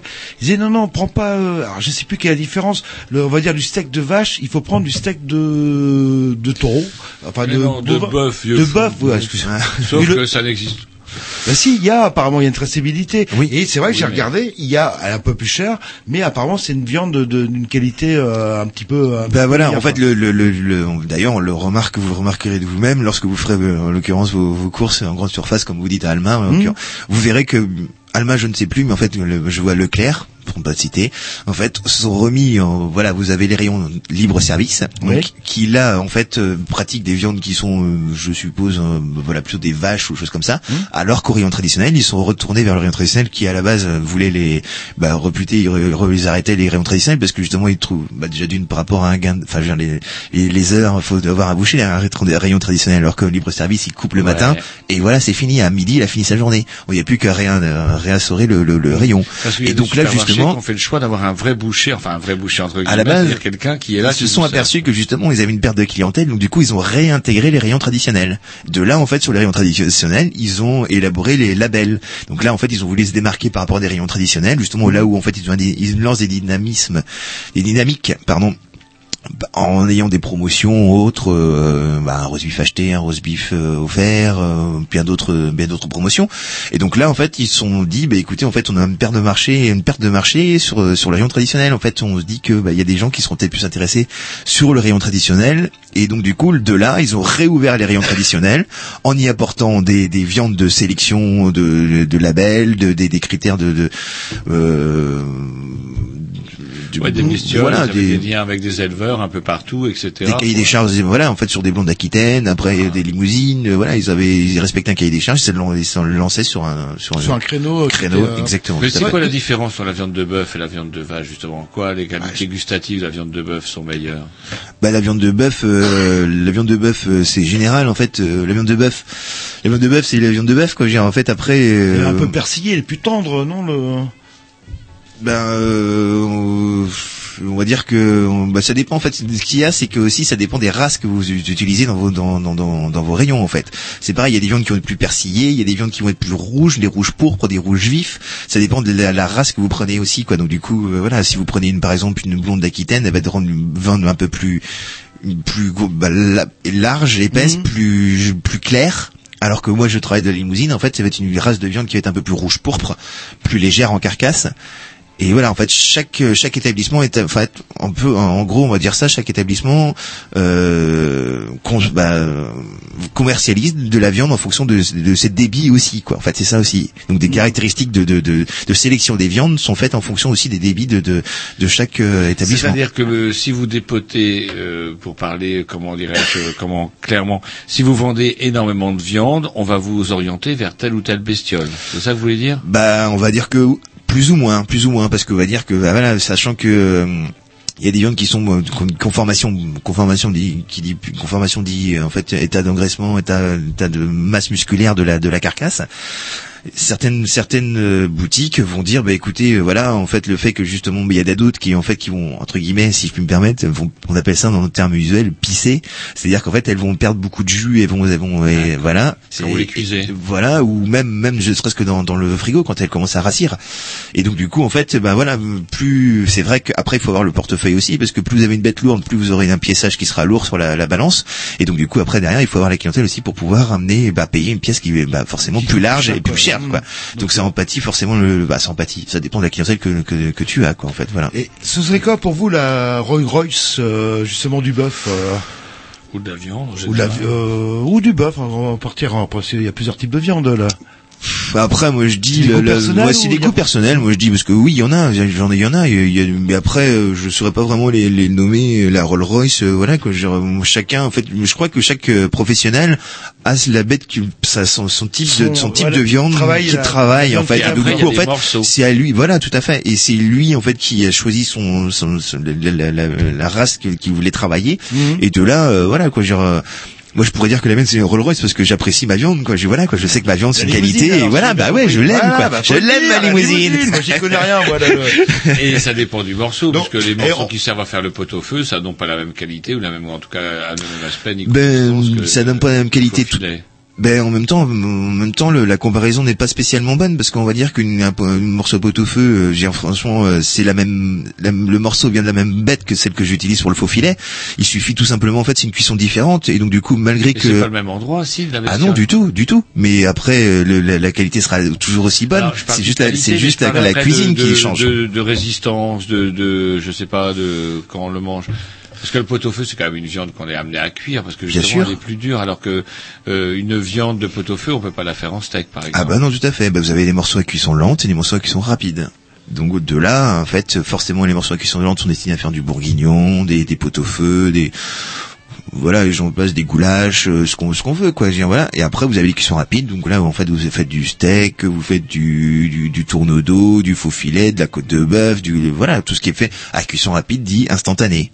Voilà. Après, tout ce qui est cuisson lente, euh, moi j'estime que une cuisson lente sur un morceau de novette, par exemple un bout de, de, de plat de côte, de, de, paleron, de jumeau ou autre, qui est destiné à faire du pot-au-feu, du bourguignon, euh, voilà. moi je, je trouve que bah y a pas de souci quoi. Au contraire, je valorise euh, voilà le produit et, et, euh, voilà. Après, il faut savoir adapter le temps de cuisson à chaque morceau. C'est ça aussi. Ou bien souvent les clients euh, bah, disent ah bah oui j'ai acheté telle et telle viande. euh, j'ai en fait ah c'était dur. Ben non en fait les gens ne savent pas adapter le temps de cuisson aussi par rapport aux morceaux qu'ils achètent. Et de là est justement le conseil du professionnel derrière son rayon qui va dire bah écoutez voilà tel morceau il faut 3 heures de cuisson pour un bourguignon ou ou un pot-au-feu 3 heures 3 heures et demie vous venez en, vous venez en deçà de ces, de ces conseils euh, culinaires que nous apportons, bah après à vous risquez péril.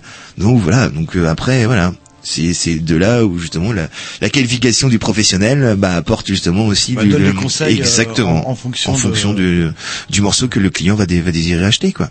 On s'écoute un petit disque et on continue notre conversation. Programmation à qui À moi. C'est quoi Je ne sais plus non plus. Bah, c'est à vous. Ça on sait. C'est Déborah. C'est pas les, les Lolitos Ah oui, sinon, Ah, ça fait- ça fait moins 15 Lolitos, jours, vous l'avez pas C'est passé. un scandale en plus que vous aviez soulevé alors que vous étiez, vous aviez le museau sale. C'est parti.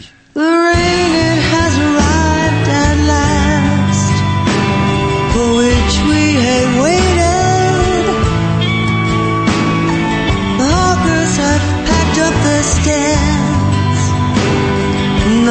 to be traded. The Soviets beside the quay run to the freighters. The terrace of the Rex Hotel is closed by the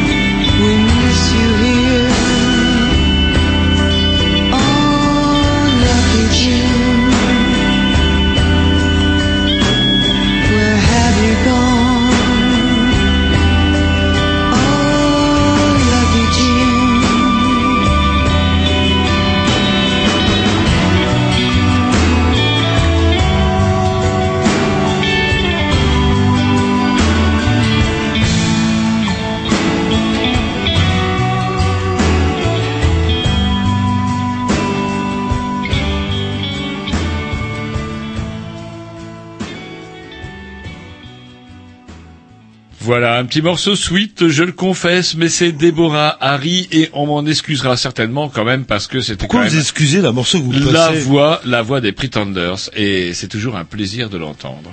Bref, nous sommes toujours avec euh, Nicolas, nous parlions boucherie, viande persillée. Alors moi, ça finit par me donner faim. Heureusement qu'on n'a pas notre bon Tom avec nous parce que là, il nous aurait, il aurait carrément mordu, mordu dans l'épaule, comme on dirait, charnu de notre ami Grovitch pour euh, se sustenter. Et donc, du coup, moi, il y a des, moi, j'ai une image, moi, de la boucherie quand j'étais môme, euh, dans le bled de campagne dans lequel j'habitais. Dans le temps, il y avait de la sûre, de la sûre par terre. C'était assez rigolo. C'était la seule boutique du bled, d'ailleurs, du village où il y avait de la sûre. Vous avez connu ça aussi, Oui, oui, Loup puis j'ai connu aussi les steaks hachés, euh, mais qui étaient déjà hachés depuis on sait pas combien de temps. mais ils étaient hachés. Mais on aimait bien. Mais bon, ça valait bien, mort. mais- ça valait bien les steaks hachés de grande surface aujourd'hui, ou pas même pas de grande surface, enfin qu'on peut trouver dans les grandes surfaces, ou qui comptent pas moins de dans chaque steak haché, pas moins de 20 bêtes différentes. Et euh, Qu'est-ce qu'il en est de l'hygiène Par exemple, dans une boutique telle que la vôtre, à quelles contraintes euh, d'hygiène vous êtes euh, euh, comment dirais-je, vous devez être conforme. Ça rigole ou ça rigole pas euh, pour, Ça pas trop rigoler. Ça rigole pas, ça rigole pas, ça rigole Vous pas. faites de la restauration Ouais, aussi. ouais, ouais. Vous avez eu euh, des, hum, comment on appelle ça, des, des inspecteurs euh, Ah bah oui, oui, oui, bien sûr, oui, oui, oui. Alors c'est quoi qu'on exige d'une boucherie modèle? C'est quoi une boucherie modèle? Bah, c'est la vôtre. Des- des- des voir chez moi. euh, hein, Non, non, mais justement, la boucherie modèle, euh, bah, la boucherie modèle, euh, c'est difficile à dire, euh, voilà. Euh, on est, voilà quoi, j'ai, on- En termes d'hygiène, est-ce qu'il faut que toutes La viande, elle n'est pas congelée, donc il n'y a pas d'histoire de chaîne de froid, par contre. Ah bah non, bien sûr que non. Ouais, non, non, elle est pas congelée. Elle arrive, bah voilà, elle déchargeait des camions, euh, en fait, euh, directement mis dans nos frigos. Et après de là, nous la travaillons et en fait, on sort morceau par morceau pour retourner au frigo justement pour ne pas, euh, bah, et ait une- la moindre rupture de chaîne de froid. Voilà quoi. Et ouais. Et c'est un métier où on travaille dans le froid quand même, euh, globalement. Quoi. En général, oui, oui, aussi, tout à fait, quoi. oui, tout à fait. Ouais, Quand ouais. vous chopez C'est- une carcasse, vous, qu'est-ce- euh, elle, est, en- elle est dans quel état la viande quand vous la chopez? C'est une carcasse, une demi-bête coupée en deux, pouf, euh, qui arrive dans votre chambre froide Non. et vous la, vous la découpez dans, dans les morceaux que vous souhaitez vendre à vos clients? Bah en fait, euh, elle est pas coupée en deux. Euh, C'est en fait, on, on procède par demi-bête. Euh, demi-bête qui dit voilà donc demi-bête mais après nous par, le, par rapport justement où en fait euh, à l'époque où la pénibilité des des comment des transporteurs qui à l'époque euh, c'est vrai en effet c'était des arrières de bœuf qui portaient directement sur le dos Ouais, et qui aujourd'hui ben heureusement pour eux voilà par rapport aux normes de bah, de, de Pénibilité. pénibilité ils ont justement bah, bah, ils ont eu le, le- le- le- en fait aujourd'hui la, la bête elle est séparée en on va dire la cuisse le, la loyau euh, le le capa l'épaule euh, et les bavettes quoi. Et donc, D'accord, du coup, en fait elle est déjà, morcelée un peu quand voilà chopez, voilà tout à fait. Après il y a eu aussi le fait que justement lorsqu'il y a eu la maladie de la vache folle où justement euh, bah en fait depuis ce temps-là euh, il- ouais, 2000, c'est ça, 2000. euh, en fait ça a commencé en 86 Ah oui, à l'époque à oui. Ah, 86 Vous pouvez un petit peu nous réexpliquer ce que c'est que cette histoire de maladie de la vache folle? Qu'est-ce qui s'est passé hein? Bon, en fait, euh, c'était euh, voilà, moi j'étais tout jeune et en 86 en l'occurrence, j'avais pas encore commencé le métier, donc euh, voilà, c'est vraiment vague pour moi, mais je peux Mais essayer de de entendre voilà, parler, je entendre pense. parler, en effet. ça a dû de- commencer 86, 90 et en fait, et où là où ça a vraiment percé, c'était 80, 95, 96, où là où justement j'ai commencé le métier. Avec Donc, ces voilà. fameuses farines animales, c'est-à-dire qu'on aurait donné des farines animales à des ruminants, farines animales dans lesquelles il y aurait eu euh, des morceaux de bestioles. Du prion, c'est pas ça Ah bah, C'est-à-dire que c'est bah, c'est c'est tout con, mais un ruminant, ça mange bah, des végétaux, voilà, point.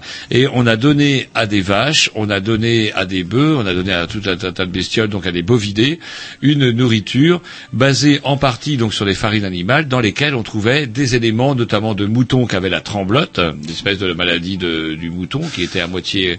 Enfin, il y avait des tas de mélanges, et dans les farines animales, il y a des tas de saloperies qui fait qu'on est quand même arrivé À contaminer, en à fait. contaminer la viande de bœuf et la viande de vache en leur mettant la, la- ce, qui, ce qui avait pour conséquence de transmettre à l'homme la maladie de spongiforme, un truc comme ça, qui faisait que votre cerveau devenait tout mou. Ouais, la maladie de.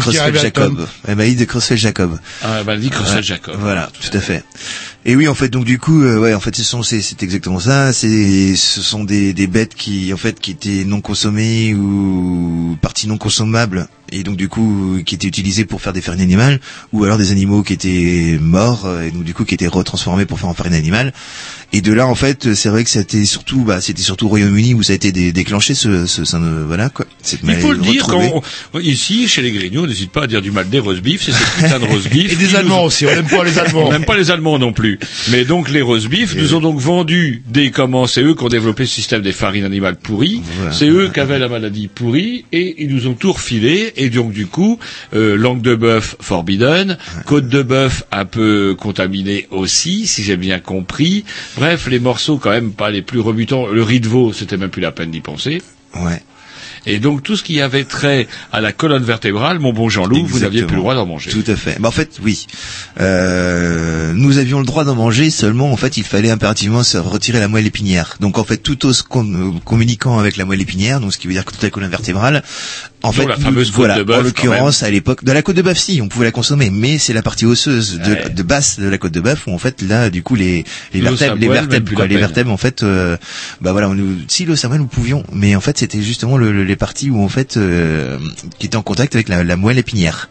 Et donc d'où le fait aujourd'hui, là je reviens en fait par rapport aux, aux personnes, aux gens, bah, aux transporteurs de, de viande, de carcasse, c'est qu'en fait aujourd'hui on a l'obligation de, de, de, de retirer toute partie vertèbre vertébrale en fait là où en fait on contact avec la moelle épinière.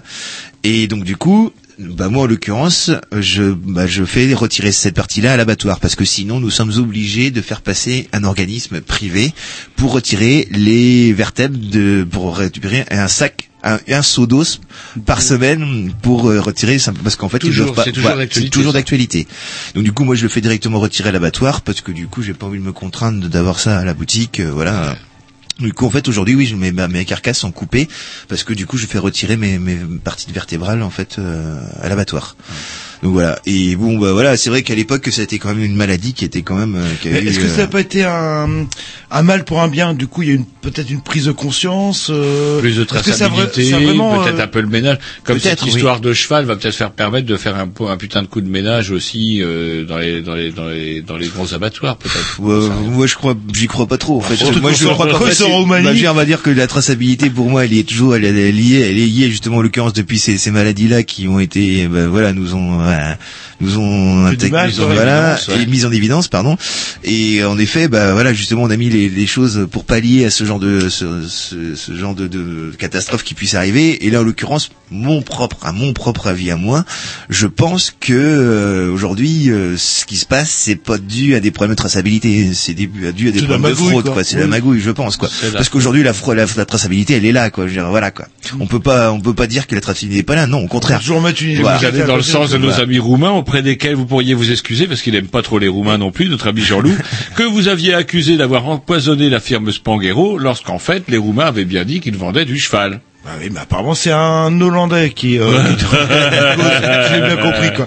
Et ma petite question, euh, est-ce que vous vendez du cheval dans votre boucherie? Non non et, j'en vends et- pas et pourquoi euh, pourquoi parce que du coup j'ai pas la demande euh, bah j'ai pas la demande. Est-ce que c'est un autre métier ou est-ce que c'est le même métier euh... Bah c'est le même métier, c'est le- on va dire que moi je trouve que c'est le même métier. On m'a toujours renseigné qu'à l'époque euh, un boucher chevalin était l'un des meilleurs bouchers en l'occurrence par rapport à un boucher traditionnel. Parce que du coup pourquoi? Parce qu'il y a une façon de travailler le cheval où en fait il faut éplucher, d'énerver chaque morceau, chaque morceau quoi pour le pour pouvoir l'élaborer et le, le mettre euh, voilà.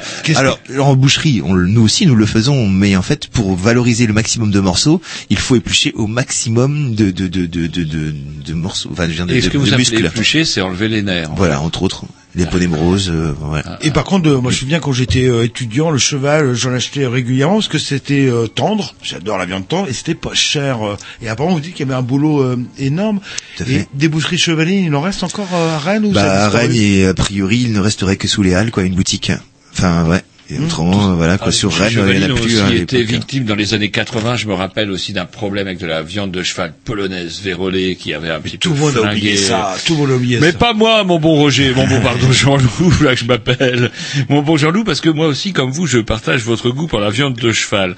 Mais par contre, quel autre traitement euh, plutôt craignos peuvent être Moi, j'entends parler, moi je lis euh, sur le canard enchaîné pas mal de, de choses concernant euh, des saloperies. Par exemple, euh, ah, l'Union européenne aimerait bien euh, laisser filer une espèce de truc qui s'appelle de laver les carcasses à l'eau de javel. On lave les, notamment les carcasses de poulet. C'est une méthode qu'on pratique en Amérique, aux États-Unis, également en Amérique du Sud, afin de leur, hop, euh, c'est pas très frais tout ça, mais pouf, on passe ça à l'eau de javel. J'aime autant vous dire que là, tous les germes y crèvent. Donc du coup, pouf, il n'y a pas de problème. Euh, Est-ce que vous êtes pas inquiet, vous, de, par exemple, quand on voit l'Union européenne qui autorise, bah, voilà, le retour des farines animales pour les poissons, alors que ça a déjà flingue, ça a failli vous mettre euh, carrément à genoux. Eh ben, c'est pas grave, on remet ça pour les poissons, en disant que mais non, cette fois-ci, c'est sûr, il y aura pas de lien entre les poissons et les pâtes de poulet qu'on leur donnera à bouffer. Ça vous inquiète pas, vous, c'est parfois cette élasticité sur les normes quand euh, le premier inspecteur d'hygiène venu peut faire fermer votre boutique du jour au lendemain? Bien sûr que si, bien sûr que si. Euh, ouais, c'est c'est ouais, c'est une catastrophe le fait que justement là aujourd'hui on reparle de réintégrer les farines animales pour le- les, les, les- les poissons. Euh, on a vu ce que ça a donné pour les les, les, les bovins. vaches, Euh, voilà, aujourd'hui on retourne, on, on va en marche arrière quoi par rapport à ce qu'on a ce qu'on a appris, ce que nous a inculqué justement le bah c'est c'est c'est c'est malheur de, de, de ce qui nous est arrivé quoi. Aujourd'hui on retourne marche arrière complète. Je comprends pas quoi. Je comprends pas. là, ouais. Voilà, communauté européenne. Par contre, de nouveau maintenant, on peut, parce que moi j'ai un ami, euh, comment dirais-je, qui est fan de veau. Donc de Ouais. nouveau maintenant, le veau, il n'y a plus de problème. Non, non, du tout. Non, il est, oui, il est tout Vous à en fait vendez conscient. encore du riz de veau ou c'est un truc un peu, euh, comment Ah, dirais-je, si, si, si, si, si, on en vend toujours. Riz de veau, hein. on le trouve ça dans les bouchées à la reine. Boucher à la reine, tout à fait. Euh, j'ai un peu de ma enfin, Ah, C'est appelle que les rognons euh, globalement, quoi. La, les... Ah non, non, ça Ah n'a non, rien à non, du tout, non, rien à voir. Ah oui, riz. c'est pas du euh, Le c'est riz de veau, non, non, c'est c'est- c'est la, thyroïde, c'est la thyroïde, tout à fait. Et absolument rien à voir avec les rognons, ni les reins, ni les testicules, mon bon Jean-Loup. Ça se mange, ça, les testicules euh, Les rognons blancs pour les... rognons blancs blancs, ouais. C'est vrai, ça se mange Ah ouais, tout à fait, ça se mange c'est le vraiment blanc, ça, le rognon? Bah, le, le testicule, c'est vraiment blanc. euh, oui, oui, oui, tout à fait. Ah.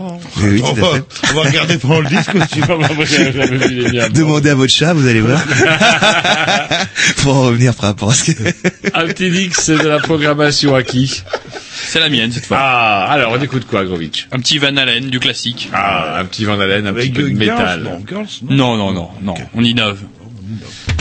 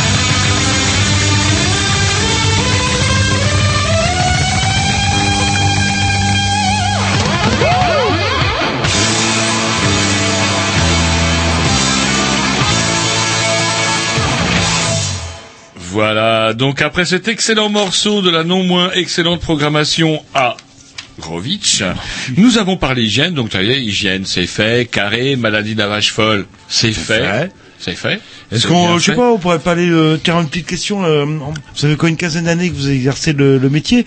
Est-ce qu'il y a une, une évolution en fait dans le métier, euh, ou est-ce que les choses euh, n'ont pas bougé ou sont toujours les mêmes depuis 15 ans? Ou qu'est-ce qui a changé depuis euh, votre apprentissage? Bah, euh, vous posez une colle. Oui. Euh, donc c'est En pareil. fait, on va dire que ça, si, on va dire que l'élaboration des produits c'est un petit peu peut-être un peu plus fin que ça ne l'était auparavant. Mmh. Euh, voilà, le- forcément ça s'améliore euh, par rapport bah, au, le- au goût du jour. Quoi, J'en ai toujours à la recherche de, de l'amélioration des nouveautés, de de- de- d'affiner les produits, de, de, de, de transformer les produits. Euh, Alors justement, il y a une évolution là maintenant. Il y a, se développe de plus en plus le marché de la viande bio. euh, comment dirais-je euh, C'est quoi Comment est-ce que vous êtes impliqué là-dedans? Est-ce que vous êtes, vous avez réfléchi à ça, etc. Est-ce qu'il y a des avantages?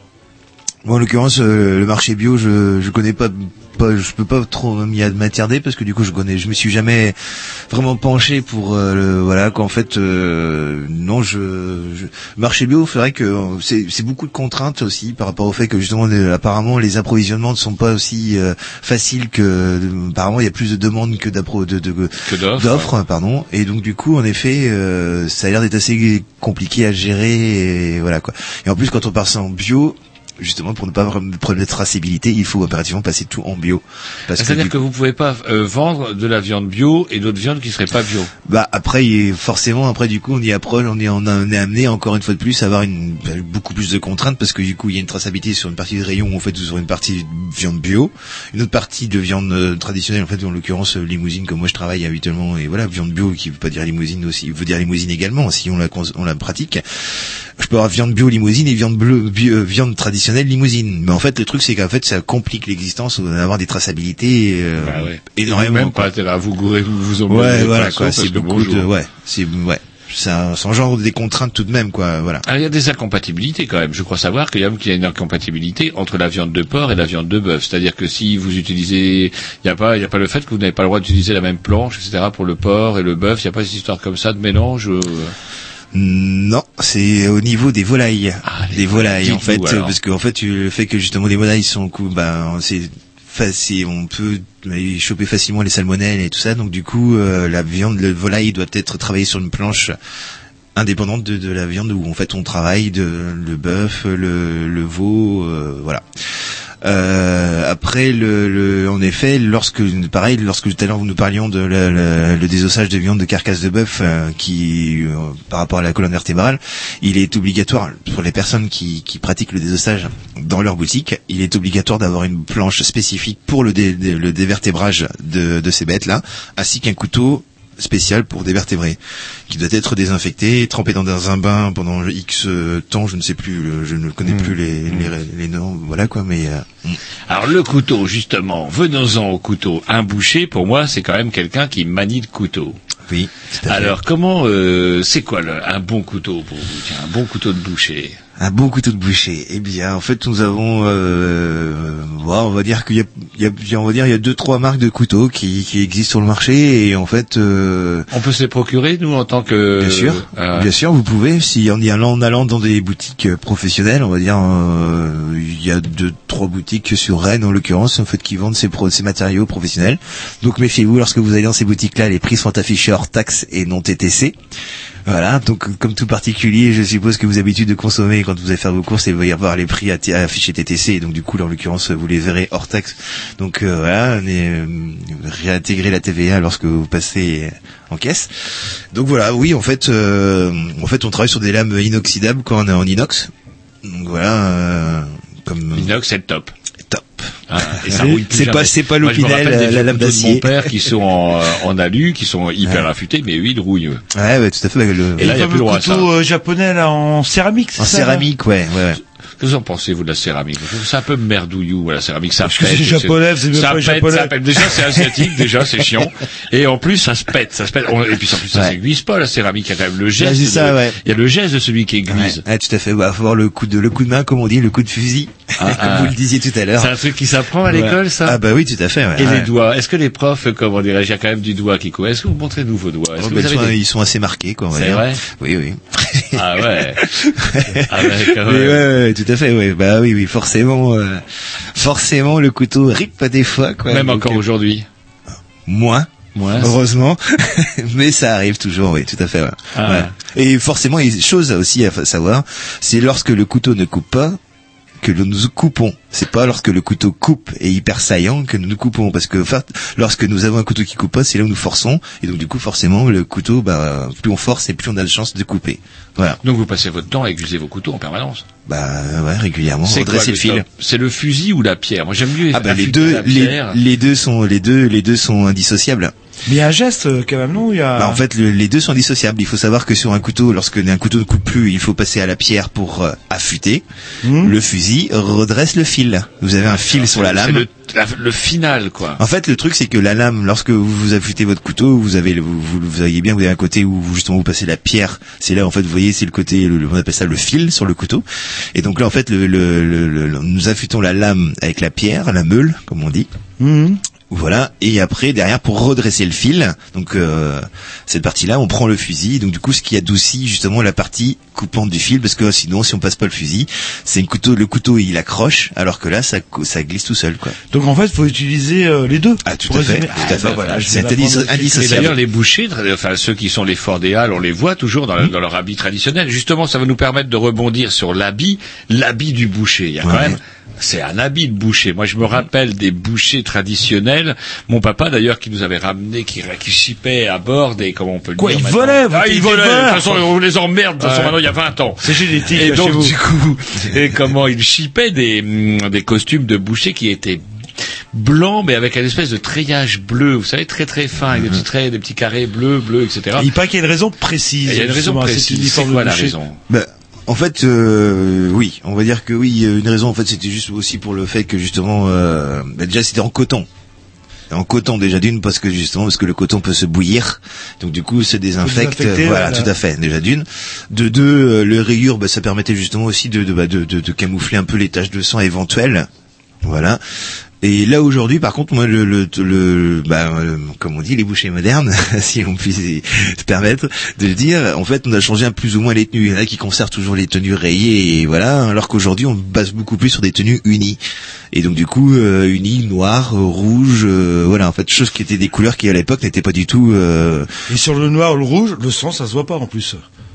Moins, en effet, moins, ouais. Ah, bah ça ouais, se voit, mais moins. rouge, moins. Sauf quand ça sèche, ça fait des plis. Allez, on t'écoute un petit disque et j'aimerais vous parler un petit peu, bah, apparemment, de, on voit ça dans tous les médias, etc., de, de la crise de la vocation. On parle de salaire mirobolant, euh, euh, enfin, euh, d'après ce que disait à la presse. Et on en saura un petit peu plus après le petit morceau, je sais pas à qui, mais c'est sûrement très bien. Is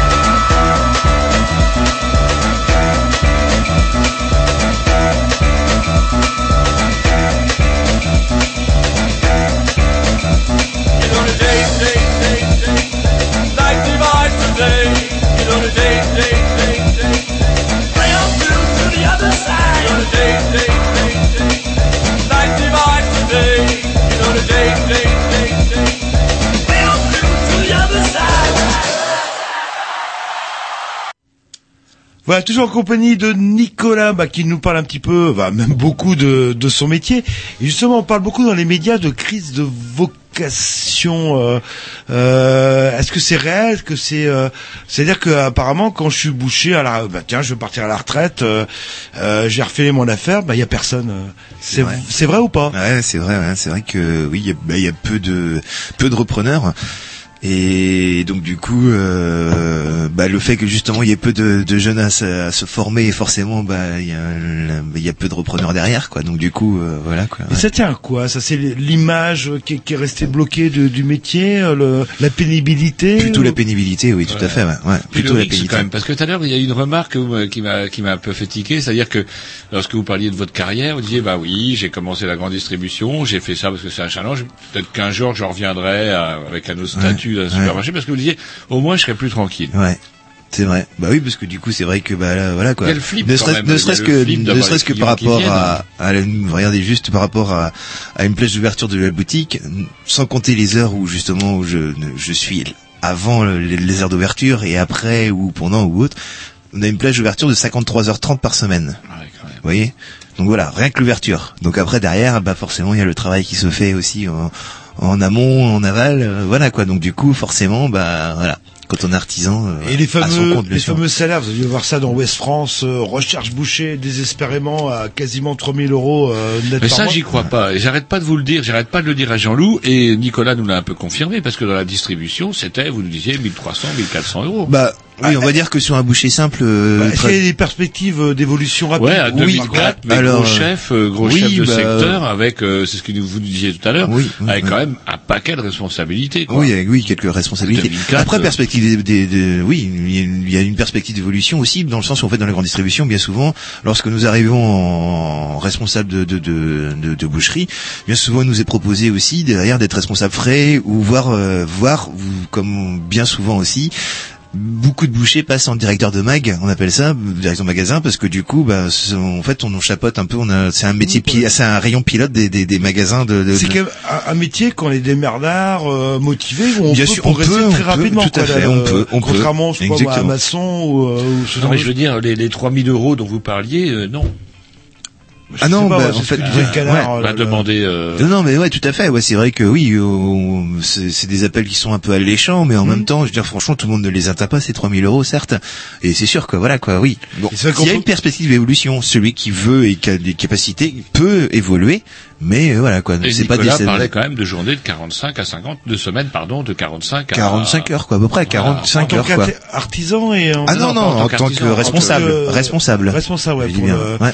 Et euh, aujourd'hui, comment on devient boucher? Je sais pas, j'écoute l'émission des Grignoux, euh, tiens, pourquoi pas euh, Il a l'air passionné. Euh, Il apparemment, il y a des perspectives, il n'y a pas de chômage chez les bouchers. Ah, pour du résumer. tout, au contraire, pas, au contraire, hein, au contraire, ouais, Et c'est quoi le Il y a, il y a des écoles, c'est une formation par apprentissage? Voilà, bah, en fait, du coup, euh, moi à l'époque où je- j'ai fait mon apprentissage, je sais qu'il y avait deux, deux, deux cursus. En fait, soit il y avait un alternance ou alors en continu. Mhm. Désormais, je ne suis pas sûr qu'il y ait toujours en continu. Je mais euh, euh, c'est uniquement par alternance. voilà, donc euh, sûr à du- 100%, ouais, mais- voilà. Euh, bien souvent, c'est avec la chambre des métiers. Donc nous, on fait pas de, fait partie de la chambre des commerces, on fait partie de la chambre des métiers. Mhm. Donc du coup, euh, bien souvent, en fait, c'est en alternance. Donc en l'occurrence, c'est à peu près trois semaines en entreprise, une semaine, Une semaine, euh, ouais, à l'école. Et voilà quoi. Donc euh, Et ouais. vous, est-ce que vous seriez prêt à prendre un, un apprenti euh Bah euh, oui, a priori, il y a de grandes chances que j'en prenne un l'année prochaine. En l'occurrence, aujourd'hui, pas plus tard qu'aujourd'hui, j'étais contacté par un jeune qui me demandait si éventuellement je, je, je cherchais un apprenti quoi. Donc je lui dis de m'envoyer mon CV et après derrière à voir quoi. Je- oui, il y a des chances que l'année prochaine je, je prenne un apprenti quoi. Donc c'est un métier d'avenir en fait pour Tout à fait, quoi. tout là, à fait, euh, tout à fait. Et ça l'est, ça l'est déjà depuis quelques années et depuis oui, oui, voilà. on voilà. euh, ouais. on en parlait parce que je Ouais, sais ouais. que, euh, en fait, c'est le, on parle de salaire, bon, pas forcément mirobolant, mais de salaire, disons, tout à fait convenable, parce que c'est l'offre et la demande. Tant qu'on n'a pas de salarié, le, le Mhm. Bien euh, sûr. ou de, de, de quelqu'un compétent, bah, le seul moyen de le, le retenir, c'est, c'est de le Tout payer. à fait. euh, Mais comme dans tout corps de métier, à partir du moment où la personne est valable, comme on dit, bah voilà, Voilà, on- elle chose, est, elle est rémunérée à son juste, sa juste valeur. Mhm. Donc voilà, donc euh, dans l'occurrence de notre métier, c'est ça également, quoi. Je veux dire, voilà, un, un bon boucher, bah forcément gagnera correctement sa vie ou bien sa vie, quoi. Ouais. Pour les. euh, Voilà. Et mais pourtant- alors du coup une petite question euh, comment euh, est-ce qu'il y aurait vous parliez de proximité il y a proximité avec les clients mais il y a un truc que vous avez commencé à développer d'ailleurs ma femme m'a dit oh il faut prendre ses poulets euh, on va manger le, le- parce que vous vous avez vous êtes en lien justement avec un, un petit producteur de, Ouais. de poulets du coin est-ce que c'est possible d'envisager justement que les bah, les bouchers de quartier soient effectivement le lien euh, entre les, avec les petits producteurs du coin, sans passer forcément par les grands abattoirs, etc., de manière à effectivement développer le produisons local, consommons local, sans parler de bio, parce que vos poulets ne sont pas bio. Par contre, Mais ils sont local. excellents. Euh, J'en mange régulièrement. Ils sont élevés à moins de 50 bornes de, de Rennes, Ouais, en plein air. Ouais. Donc du coup, c'est pas de la bestiole de 20 Exactement. jours, c'est pas du, du poulet pic-pic. Euh, ils sont super bien présentés, ils sont bons, il y a de la chair, etc. Est-ce que ça serait pas justement effectivement ça qui pourrait faire l'avenir de la du bah, je sais pas les... Mais je crois que justement, oui, il y a un marché justement. Euh, Parce qu'on reconnaît la qualité du coup, il y a même la photo de l'éleveur de oui, poulet. tout à fait. ouais. On fait de la PLV même, quand même, même dans les petites boutiques. Non non mais c'est bien aussi. Ah, effectivement. bien sûr. Les grandes surfaces font la même chose. Mais aussi. bien sûr, on voit le portrait de. Et D'où et l'intérêt justement. En fait, moi, c'est pour ça où je voulais en venir aussi. euh, En fait, l'intérêt d'avoir fait de la grande distribution aussi. Je veux dire, l'intelligence de la grande, distribution est de faire de la PLV, de, de, de, La de mettre la, communication. de la communication, tout ça. Donc nous, là, les artisans, nous derrière, en fait, c'est vrai qu'on y a copié un peu parce que faut, faut pas le nier. je C'est pas voilà, seulement de la PLV, je veux dire, on rigole, mais c'est pas seulement de la PLV, le poulet il est bon. Ah oui, bah oui, oui, voilà. La, la mise en avant du produit, eux sont très forts. Du coup, nous on les copie, on les- nous les copions. Mhm. Après derrière, la qualité du produit, c'est nous qui allons la chercher aussi derrière. Quoi. Dire, voilà. Parce que du coup, vous, vous êtes local, vous êtes un boucher local. Est-ce qu'on peut pas effectivement envisager de voir effectivement un lien entre bah, le boucher ou le charcutier local avec le producteur du coin, etc., qui fait que Ou un groupement, tout simplement. Euh, voilà, Mais- et mais nous, ça existe, ça nous, existe les, déjà. les- les habitants lambda des villes, effectivement, on magouille en allant chez vous. On fait aussi un geste militant dans la mesure où on se dit, bah tiens, le boucher restera dans le Ouais, quartier parce qu'il va gagner fait. sa vie, mais à côté, à 50 bornes, le producteur de poulet restera Exactement. là aussi. Les campagnes. euh, Exactement. dire Et vous disiez que Exactement. ça existait en fait ce genre de. de Oui, bah, oui, oui. En fait, euh, là, euh, en fait, actuellement, je sais plus depuis combien de temps ça existe, mais en fait, on appelle ça le groupement des bouchers doubles. Et après, j'en fais pas partie, mais euh, voilà. euh, en fait, le, le, le truc, c'est qu'en fait, c'est une association de bouchers qui se Les bouchers doubles. bouchers doubles, ouais, on appelle ça. ouais. Et en fait, c'est, en fait, faut, il faut être syndiqué auprès des, des, des du syndicat de la boucherie. De là, derrière, en fait, il, il ouvre en fait une, porte sur l'association de, enfin, de, de- un groupement de bouchers qui eux pratiquent des opérations commerciales, en l'occurrence de- des, des promotions, des auprès des grossistes. Donc du coup, les grossistes s'intègrent au boucher au boucher double. Et de là, en fait, derrière, en fait, il y a des promotions qui sont mises en place euh, par rapport au fait que les les les, les grossistes joue le jeu en Mhm. baissant les Le- prix, du coup, enfin, de façon à ce que nous, nous, en tant qu'artisans, nous puissions aussi baisser les prix de vente pour amener une dynamique commerciale, quoi, et donc du coup des opérations commerciales. D'où derrière, en fait, euh, derrière se greffent des, des cadeaux pour les clients, des tombolas, des, des- pas mal de petites choses, quoi, des euh, voilà. Mais à défaut, moi, à la limite, la tombola, on peut s'en foutre. À la limite, Ouais, ce ouais. qu'on veut, c'est la qualité. La qualité, quoi. tout à fait, tout à fait. Mais après, si, Première- on- si après le derrière premier- le, le premier boucher, cadeau fait- blancheur de chez Bonux, c'était la blancheur qu'on disait. Et c'est vrai qu'effectivement. rajouterais qualité-prix. Non, mais bon, Pour, euh, ce poulet, enfin, je sais pas, vous le vendez combien au kilo, euh, ce fameux poulet euh, dont on est à pas 10, inventé 10 les euros prix. 80 le kilo. Pardon? 10 euros 80 le kilo. Donc pour une viande de qualité, ça va. Bah ouais, ça, je trouve que c'est amplement raisonnable, quoi. Ouais, tout à fait. Moi, il faut savoir que quand j'étais dans la grande distribution, euh, je travaillais avec des pro, des, des, des, un marchand de volaille euh, qui était en volaille fermière aussi, parce que du coup, c'est pareil, j'avais les choix aussi de prendre des, des, des fournisseurs extérieurs Mm. aux centrales que nous avions aussi. Donc du coup là, euh, j'avais la chance là, lorsque moi je, je, je travaillais, et en fait, en prix de vente, ben j'arrivais à euh, 8,90 euros quoi, Ouais. donc quasiment neuf, quoi. Du coup, il y a un euro d'écart entre Avec la qualité, voilà. Et ça, c'est le prix Donc client. pas 10,90 voilà voilà prix client, voilà ça. voilà donc euh, c'est pas énorme entre les deux et voilà quoi genre, faut pas- ouais Alors, on- le- l'heure tourne. Oui, oui, hein, mais il ne reste plus que Mais j'aimerais bien minutes. conclure quand même. Il Oui. ne nous reste plus quand même à peine cinq minutes. Euh, votre recette préférée, votre morceau de Ah oui. viande préféré. Ah, c'est quoi et votre Est-ce que vous pourriez nous faire saliver et faire saliver Tiens, il y a même l'Irlandais. Oh là, l'Irlandais, il se penche du coup. Il se Encore, penche encore, micro. encore une de vos créatures. le- dites-nous, dites-nous quel serait votre morceau préféré et comment vous le prépariez. Euh, morceaux préférés, il y en a plein.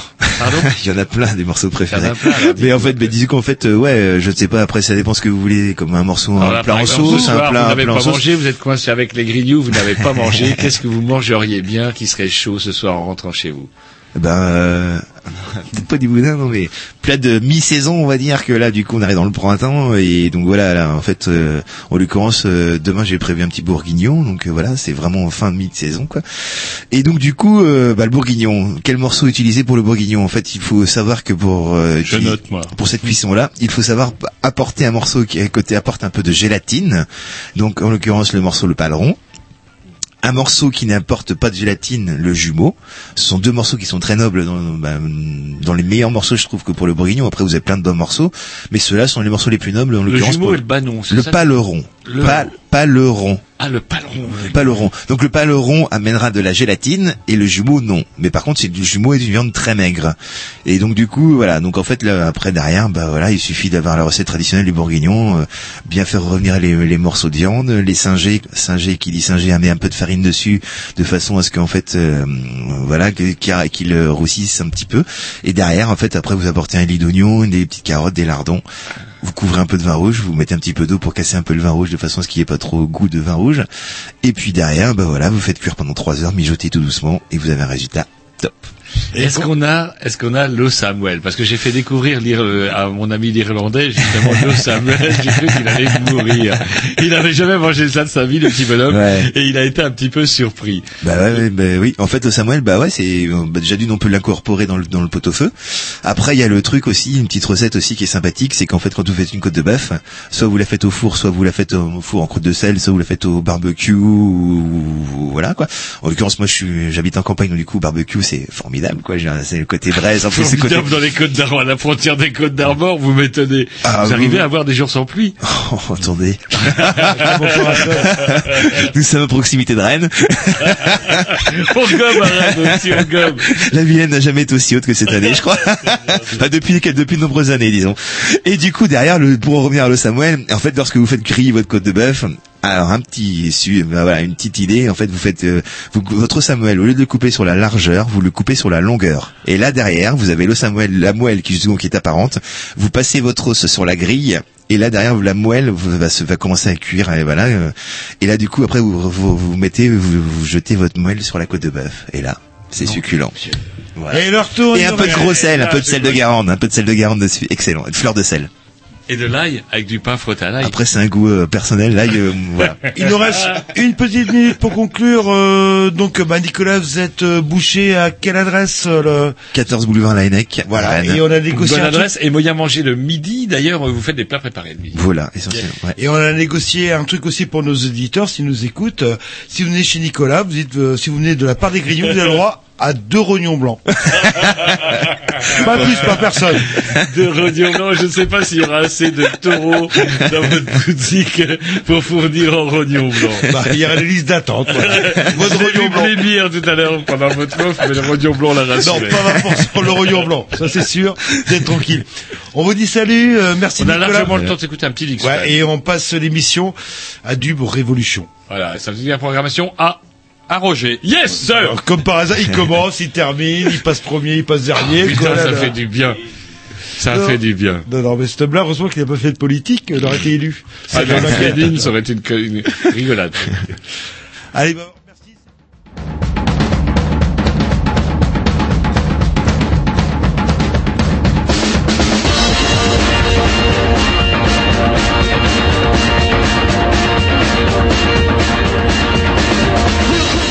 Comment dirais-je Nous recevrons, nous recevrons le père, le père. Attention, je vais vous le dire. Nous recevrons donc Par tous les mercredi du prochain. calendrier, comme vous dites. Ouais, nous recevrons Jésus, nous Marie, Joseph, une euh, émission spéciale euh, religion, spéciale Église, puisque nous recevrons un prêtre qui viendra nous parler justement de l'Église dans 15 jours. Ah, on dit quoi, monsieur le recteur, monsieur le curé ou monseigneur? Eh ben, monsieur, je sais pas. Bon, il nous le dira. Il nous le dira. Jésus, Marie, Joseph, euh, par tous les saints du calendrier, euh, et comment vous dites aussi, euh, C'est parti. mon Dieu, mon Dieu, mon C'est parti. Dieu. Il fait exprès pour parasiter mon morceau. Non, parce que là, je vais vous porter.